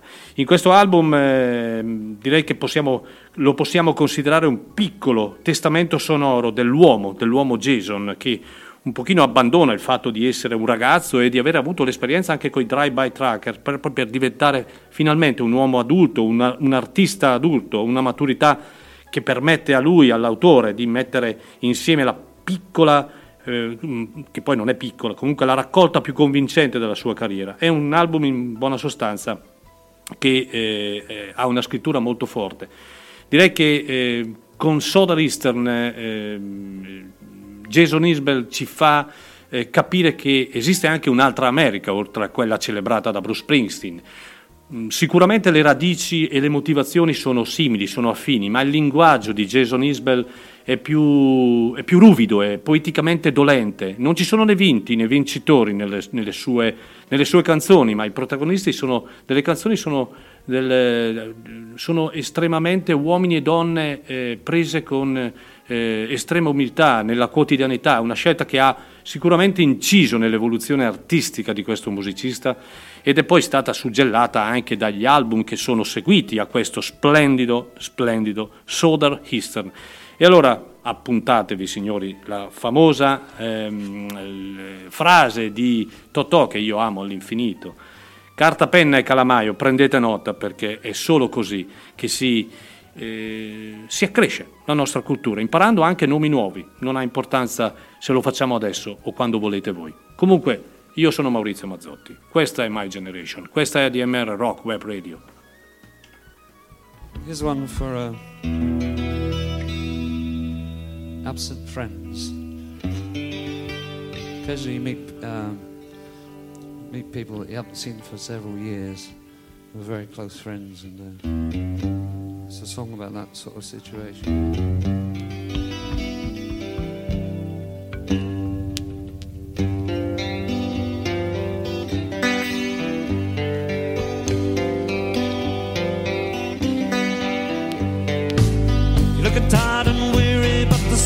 Still smiles upon you. You got the smile that tells me that you're happy doing. It's been a long, long time, honey. You're looking fine, babe. Let me take my time, babe, to know it's you. Yeah, sit down beside me, let me feel your presence,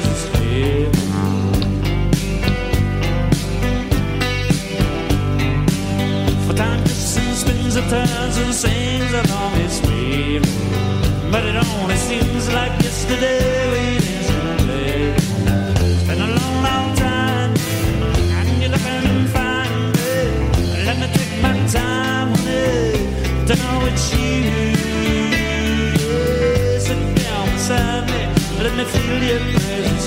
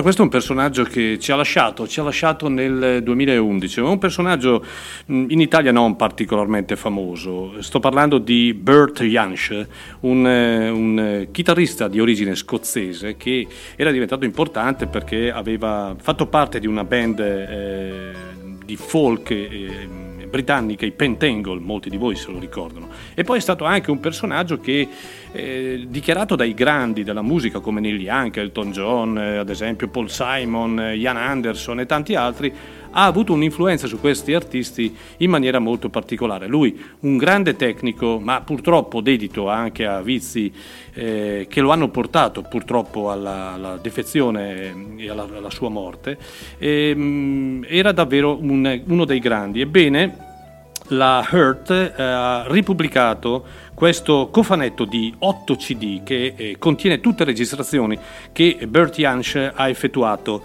e ha registrato per la BBC appunto inglese. Un, eh, è sicuramente un'opera importante, sono 8 CD, è comunque una raccolta importante di tutta la carriera da solista che ha eh, sviluppato questo, questo artista, questo artista che in molti dicono che ha inventato uno stile che era stato definito fall baroque, no? Eh, che poi fu il, il- la continuità musicale e del sound del gruppo dei Pentangle. Era giusto riproporlo per gli amanti di questo tipo di eh, musica e sono tanti, lo sapete. Mentre invece eh, lo scorso settembre io ero a Dublino in vacanza per festeggiare eh, un anniversario mio di matrimonio e ehm, a Dublino eh, si vive in un mondo particolare, eccezionale, dove si trovano grandi artisti anche in strada a suonare, eh, ma artisti anche di livello. E ehm, oltre a esserci un paio di statue fondamentali per la musica irlandese, una chiaramente di Rory Gallagher e l'altra di Phil Lynott. Phil Lynott chi è? Phil Lynott era il bassista di una delle band di hard rock di riferimento a livello mondiale no? negli anni 70 che erano appunto i Tin Lizzy. I Tin Lizzy hanno stradominato per, certi- per un certo periodo e hanno avuto nella formazione grandissimi chitarristi come ad esempio Gary Moore ma tanti altri. E, ebbene è stato ripubblicato questo album dal vivo che è uscito in origine esattamente, aspettate che ve lo dico perché non me lo ricordo a memoria, nel 1978, un album che si tranquillamente si può ascoltare ancora oggi, un album splendido veramente. Poi ne parliamo ancora, però voglio farvi ascoltare una canzone che è tratta dal secondo CD ehm, di questo album, è stato più volte ristampato questo album, va fuori catalogo, poi lo richiedono e poi lo ristampano. Cowboy Song, questa canzone, ed è una canzone che mm, mi permetto di dedicare a un'ascoltatrice che mi sta ascoltando da Perugia, si chiama Valeria. E Cowboy Song, spero ti piaccia questa canzone, a me particolarmente. I am just a cowboy, lonesome on the trail. A starry night, a campfire light.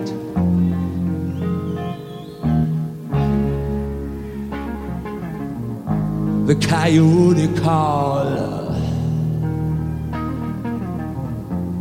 and the howling winds will. So I'll ride out to the old sundown.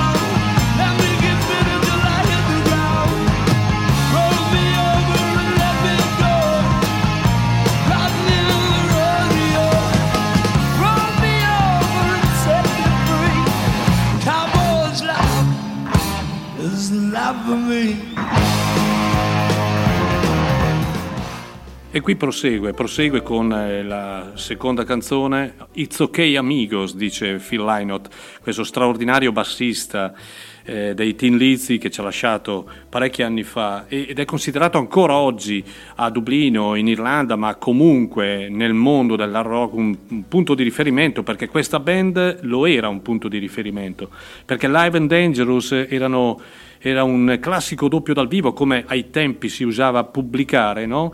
ed era un album che la faceva da padrone perché era- aveva un suono talmente profondo e completo da essere definito veramente un grande album live. Non lo scopriamo certo ora, la, la bellezza di questo live, perché è molto coinvolgente dalla prima all'ultima nota. Ebbene, eh, è stato dalla Universal ripubblicato, ristampato in una forma deluxe box esattamente con 8 CD, non più doppio. In origine era un doppio vinile, poi hanno- l'hanno pubblicato in un CD, poi un doppio CD e con un DVD. Adesso 8 CD. Mm, Oltre al, al disco originale, cosa troviamo? Troviamo materiale rimasterizzato di ben 7 concerti che sono stati realizzati dai Tin Lizzy dal 1976 al 1978. Un gra- una grande band, è una grande band. Guardate, mh, l'Irlanda è un paese meraviglioso. Io ci sono stato otto giorni, appunto, a settembre dello scorso anno e posso dire che eh, in Irlanda si vive la musica come, come davvero in pochi paesi si vive. La si vive dal mattino e la si vive soprattutto come parte di vita, come parte di noi stessi, no? Nel bene, nel male, nella gioia, ma anche nella sofferenza. Ed è questa una cosa veramente importante che noi dobbiamo cercare di trasmettere. In Italia abbiamo una cultura diversa, una cultura purtroppo che negli ultimi vent'anni è stata davvero falcidiata da becere situazioni. Allora, proseguo perché altrimenti toccherei tasti che non vanno bene adesso toccare. Ehm, abbiamo un artista che noi sei volte abbiamo portato qui a Chiari, per ben sei volte. Prima abbiamo parlato di Phil Alvin, del grande suo album dell'86 e via dicendo. Adesso parliamo di Dave Alvin, perché anche Dave Alvin è un nome che appare nel- nell'elenco delle ristampe datate 2023. Dave Alvin, eh, ripeto, è un personaggio fantastico perché? Primo perché è un grande uomo, lo conosciamo molto molto bene personalmente e poi perché ha una universalità di musica che in pochi hanno. Lui sa far bene tutto, dal blues al rock, al rock and roll, al folk, persino alla, alla- alla musica cantautorale. È davvero un musicista completo.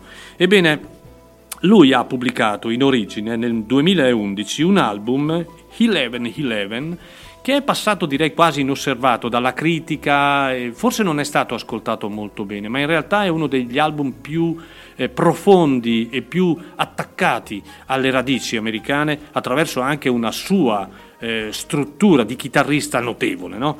Ebbene, eh, è stato ripubblicato in una, in una forma particolare con, ve lo dico subito, con eh, la- l'album originale, d'accordo, con un, eh, eh, anche un DVD e un CD di un concerto dal vivo.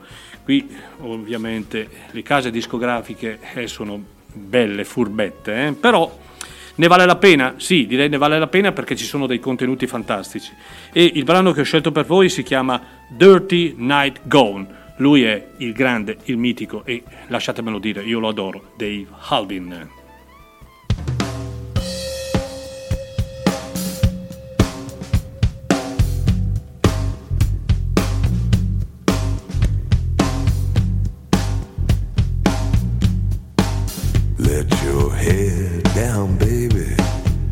Slip that dirty nightgown on. Let your head down, baby, and slip your dirty nightgown on. Now let me stare at you, baby, till I don't know right from wrong.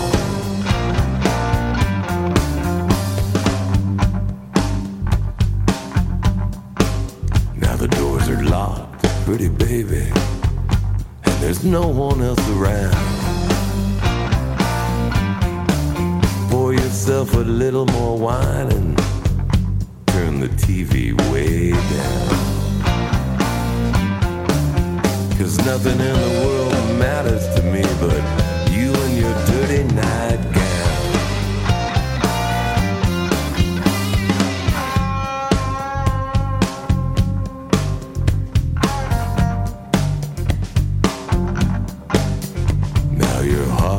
Been broken. Baby, mine's been broken too. But there's no need to be bitter about dreams that didn't come true. Cause we're older and wiser now. Dirty nightgown looks good on you.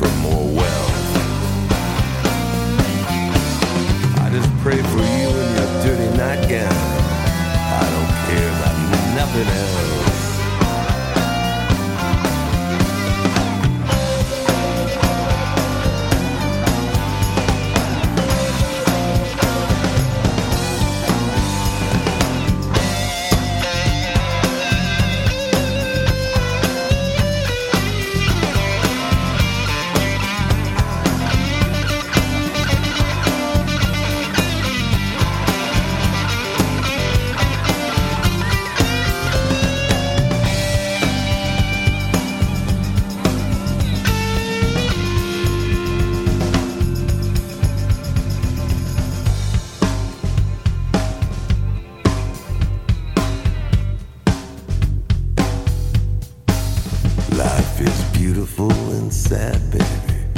And you know our time ain't long. Our friends and family pass away. And tomorrow we may be gone. So just let your hair down, baby, and slip your dirty nightgown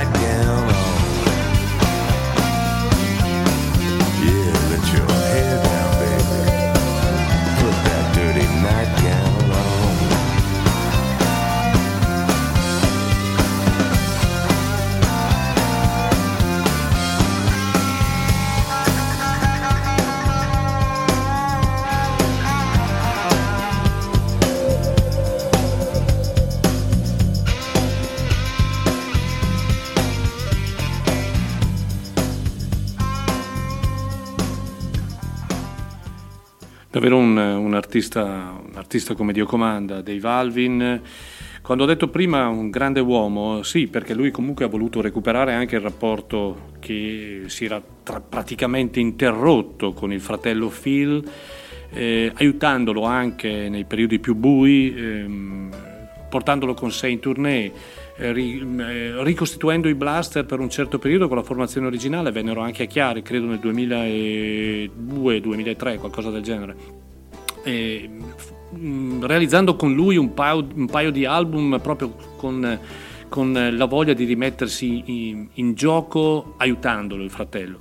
Quindi è una grande persona, oltre a essere un, un chitarrista veramente eh, notevole, perché ripeto, è un chitarrista fantastico. Eh, pensate che con Public Domain mh, di parecchi anni fa vinse il Grammy per il miglior album folk. Mm, Dave Alvin è uno dei grandi della musica americana, uno che ha saputo traghettare dal post-punk al- al- alla- all'originalità dei blaster eh, nel- nella divulgazione della musica eh, eh, tinteggiata di forti radici chiaramente eh, americane, quindi dal rock and roll al blues, al rockabilly, al, eh, al rhythm and blues anche in certe situazioni. Ricordo un aneddoto, io l'ho, l'ho già detto questo aneddoto, ma lo- ci penso veramente ogni tanto mi- e mi viene da ridere eh, perché ci siamo sentiti io e Dave Alvin qualche settimana fa.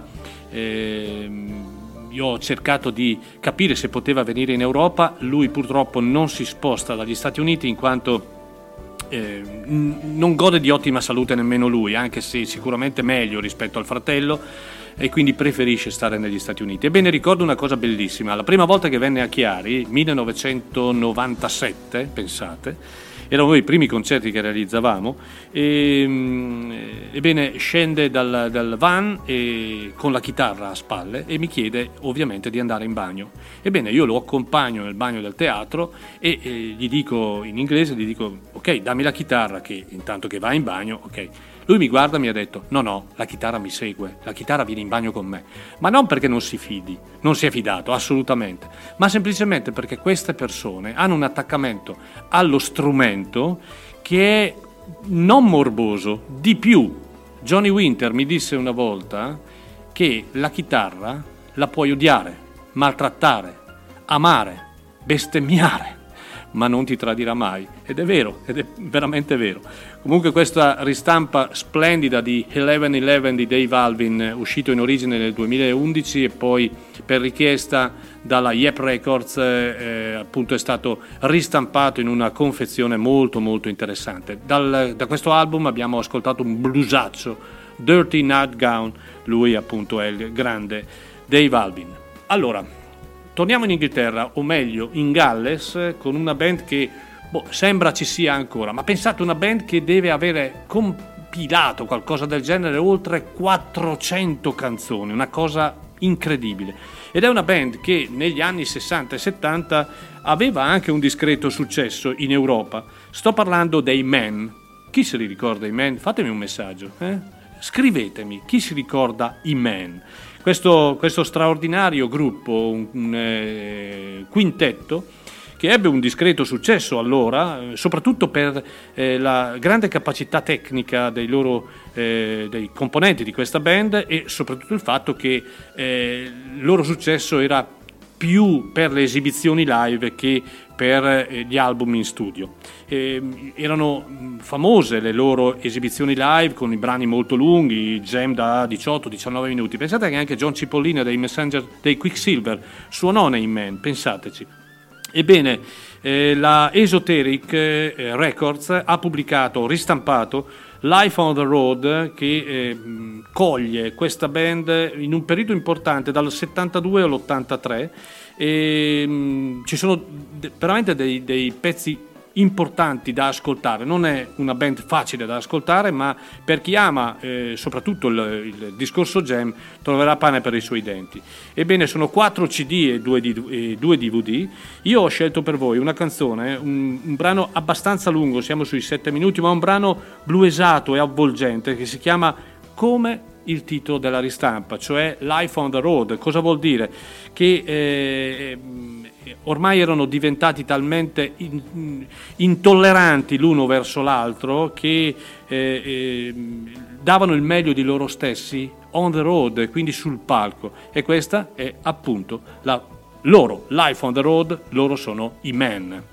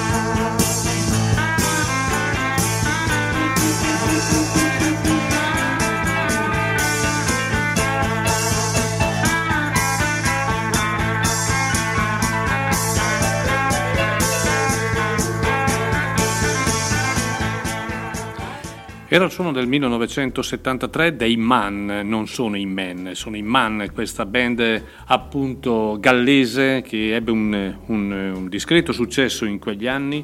ehm, però sono- è quella classica band che eh, seguiva il, il suono del tempo dedicato soprattutto a quelli che erano le improvvisazioni, le dilatazioni dei brani, il- il- diciamo l'utilizzo all'eccesso anche delle- degli strumenti, no? doti tecniche non indifferenti per far questo assolutamente. Una band che ha, come ho detto prima, impostato soprattutto il- la, la loro, la loro fortuna, chiamiamola così, eh, nelle esibizioni live. E, e ne, abbiamo, ne abbiamo tratta una da, questa- da questo box che è stato ripubblicato, ristampato l'anno scorso e che eh, si chiama Life on the Road 1972 al 1983 con delle bellissime registrazioni, anche ripulite, direi che il suono è anche tecnicamente ottimo, e abbiamo ascoltato appunto Life on the Road eh, del 1973. Torniamo agli Who, agli Who perché, perché ho promesso oltre al brano iniziale Baba O'Reilly tratto dall'album originale Who's Next di farvi ascoltare anche due perle tratte dai- dal contenuto di questo splendido box.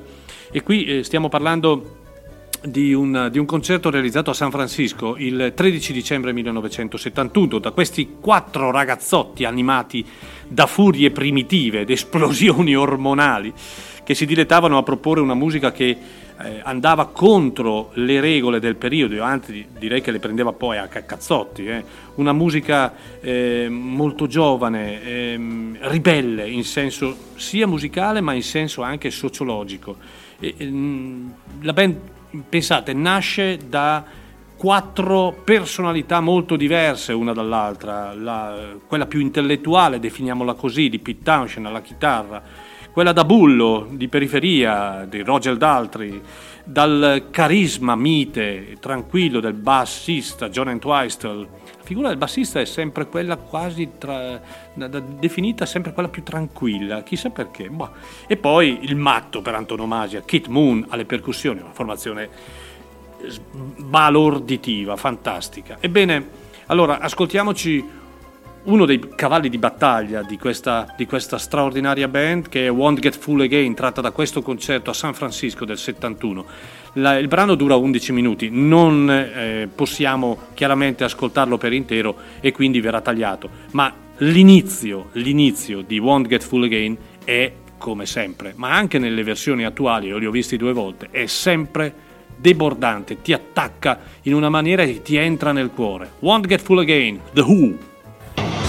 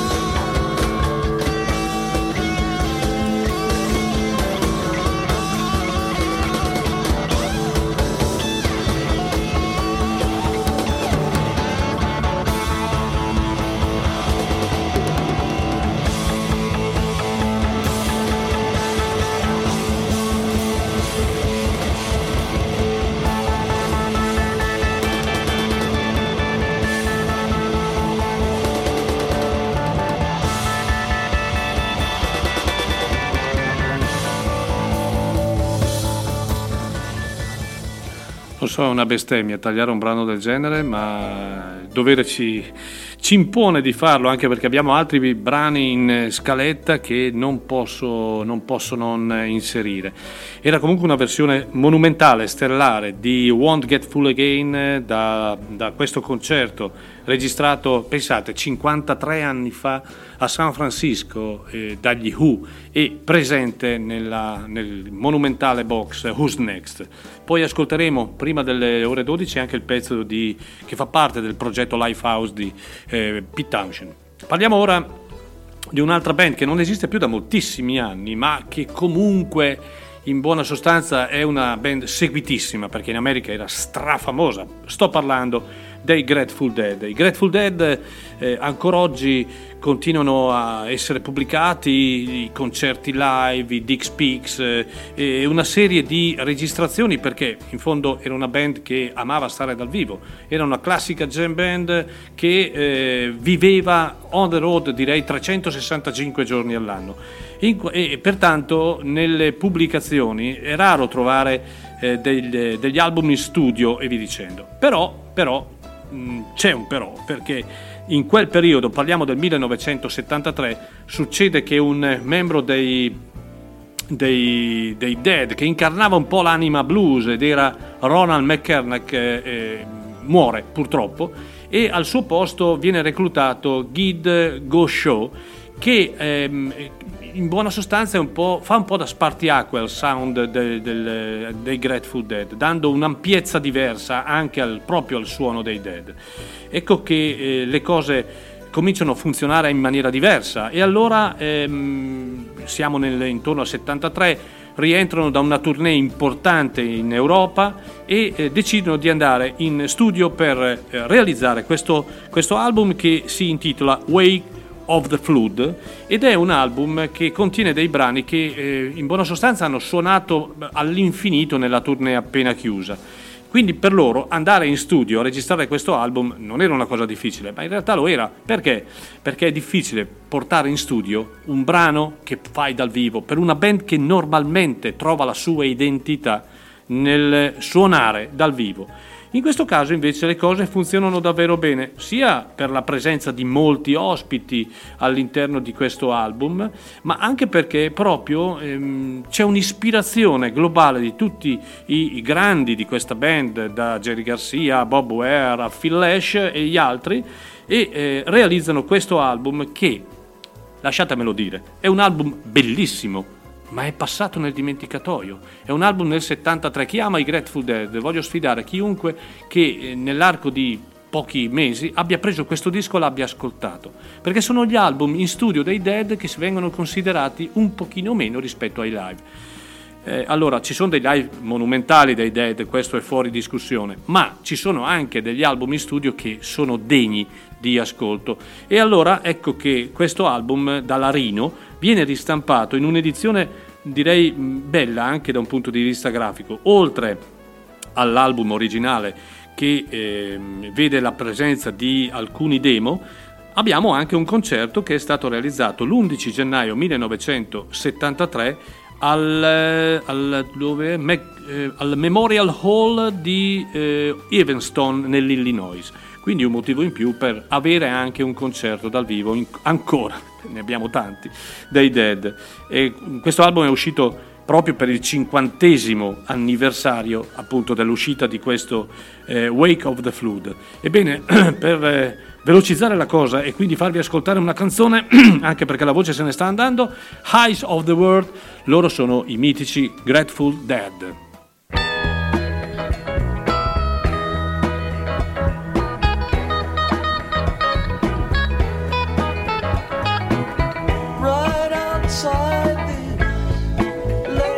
Summer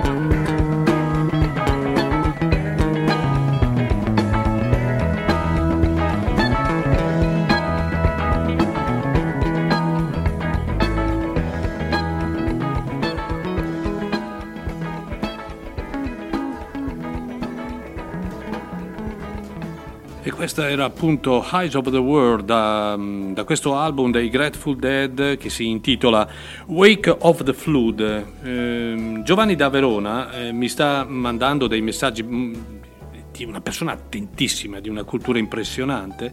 Prima sui Man, ehm, appunto, mi, mi cita due artisti che hanno suonato anche con i Gentle Giant e anche con eh, un, i Dire Straits via dicendo.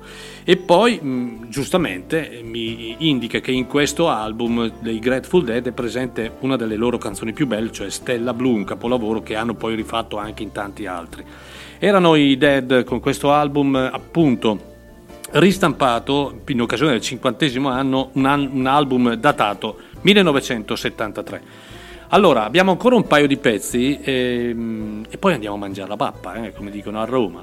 Allora, eh, parlare di Tom Waits non è mai facile, perché so che Tom Waits eh, da molti non è amato, purtroppo, eh, ma per, come me, per uno come me che lo adora, ehm, va capito fino in fondo e va capito anche il, il suo modo di approcciarsi non solo alla musica ma alla cultura in generale. Ebbene, è stato ristampato Rain Dogs, un album che eh, in origine era datato 1985 se non vado errato ed è stato ristampato eh, con delle, delle bonus track, sono 19 i pezzi in totale.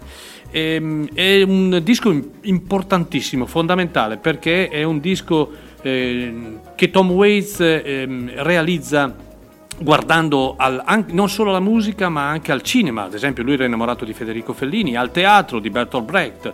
E, eh, ed è un album che viene eh, realizzato dopo che si è trasferito a New York e aver cambiato non solo etichetta, lui per, era sotto contratto con la Asylum quindi era un po' condizionato dai proprietari della Asylum, eh, cambia etichetta ma soprattutto cambia modo di vivere, gli eccessi sono comunque tenuti un po' eh, lontani e mh, abbandona anche quei tra virgolette bassi fondi che era abituato a eh, frequentare. Realizza una festa, una festa di fantasie folk, immagina un mondo che respira poesia, che respira eh, la, la dolcezza e realizza questo album che può dirsi un grande capolavoro di autentico blues, ma non inteso come, semplicemente come musicalità, ma inteso come categoria dello spirito e, mh, e anche in senso proprio formale. Qualcuno ha detto Rain Dogs è un disco che riesce a intrattenere e a struggere come pochi altri, forte di una straordinaria capacità di calare l'ascoltatore nella situazione senza mai azzardare un giudizio. Quando la normalità è un lusso, l'eccesso diviene inevitabilmente rifugio privilegiato. Saperlo raccontare con profonda empatia, ma senza cedere nel pietismo, tantomeno al disprezzo, è veramente una dote rara e preziosa. Questo è il vero significato di questa grande opera di eh, Tom Waits, una delle sue opere migliori. E ho scelto per voi una canzone che a me piace tantissimo, del resto a me piace tutto l'album perché è un album veramente profondo, denso, che ti colpisce. Ovviamente va ascoltato. Clap Hands, lui è il mitico Tom Waits.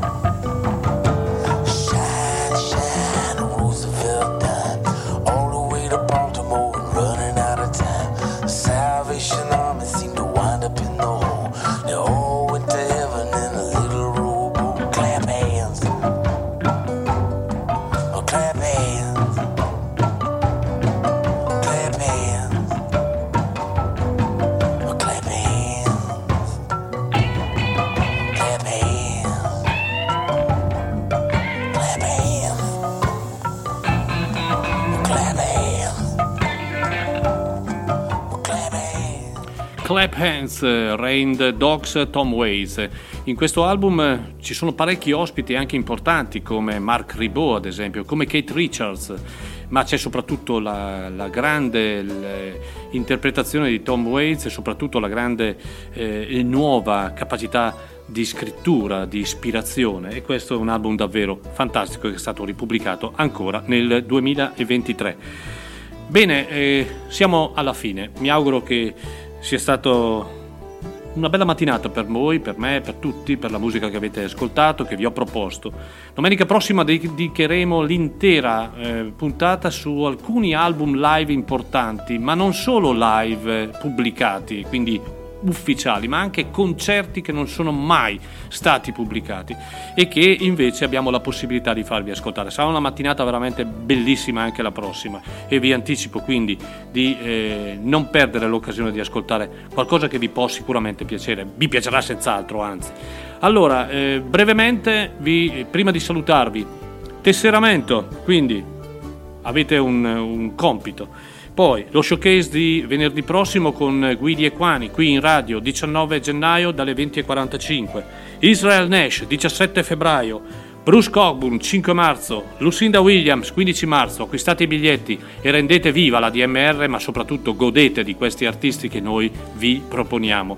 E abbiamo in, in, in progetto ovviamente il festival che verrà annunciato a breve ma anche altri concerti molto importanti che stiamo cercando di chiudere. Allora, come promesso, chiudiamo ancora con il grande box degli Who e in questo caso vi faccio ascoltare un pezzo che è relativo al progetto Lifehouse di Pete Townshend, questo grande progetto che eh, da solo lui ha cercato di portare avanti. Per questa band che aveva un'energia e ha ancora un'energia che si manifesta sotto forma di una carica eh, vorticosa verso un rock che eh, nel momento della loro esplosione era molto diverso da quello dell'epoca. La loro rabbia era una rabbia verso il sistema, verso il perbenismo imperante, offriva una, se possiamo dire, una via di fuga dal grigiore quotidiano e eh, un modo nuovo per elevare certi rendiconti, eh, sogni, ma magari di adolescenti. È musica fatta e pensata per una mente giovane, una mente a cui eh, fa quasi paura l'età adulta. Questo è sempre stato il loro concetto. Il mondo degli adulti veniva visto come uno sguardo intriso di odio, di razzismo, di ribellione, perché è esattamente il mondo da cui i quattro cercavano e cercano, forse ancora, forse non lo so, non è così, di eh, fuggire allora. E questa era davvero l'analisi di, di, della, della, della, dell'ideologia loro interna degli Who, di questi quattro meravigliosi. Ecco, da questo progetto di Pete Townshend Lifehouse ascoltiamoci un brano tratto da un demo 1970 che è tratto sempre anche dall'album originale Who's Next, Bergain, e eh, con questo io ripeto ancora, vi ringrazio dell'ascolto, vi aspetto domenica prossima, non lasciate la DMR perché Rock Web Radio perché è stracolma di bellissimi programmi e di collaboratori davvero molto molto bravi. Buona domenica a tutti e eh, ascoltiamoci ancora Pete Townshend con gli Who.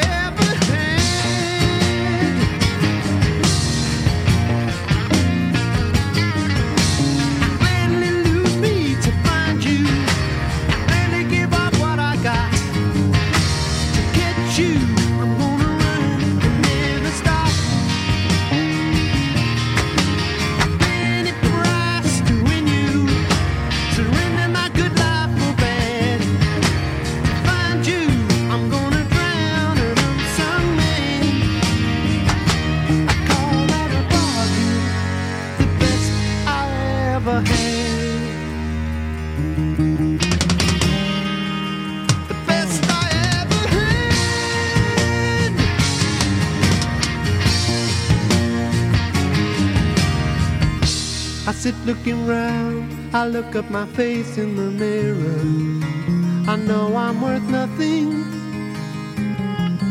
without you. And like one and one don't make two, one and one make one. And I'm looking for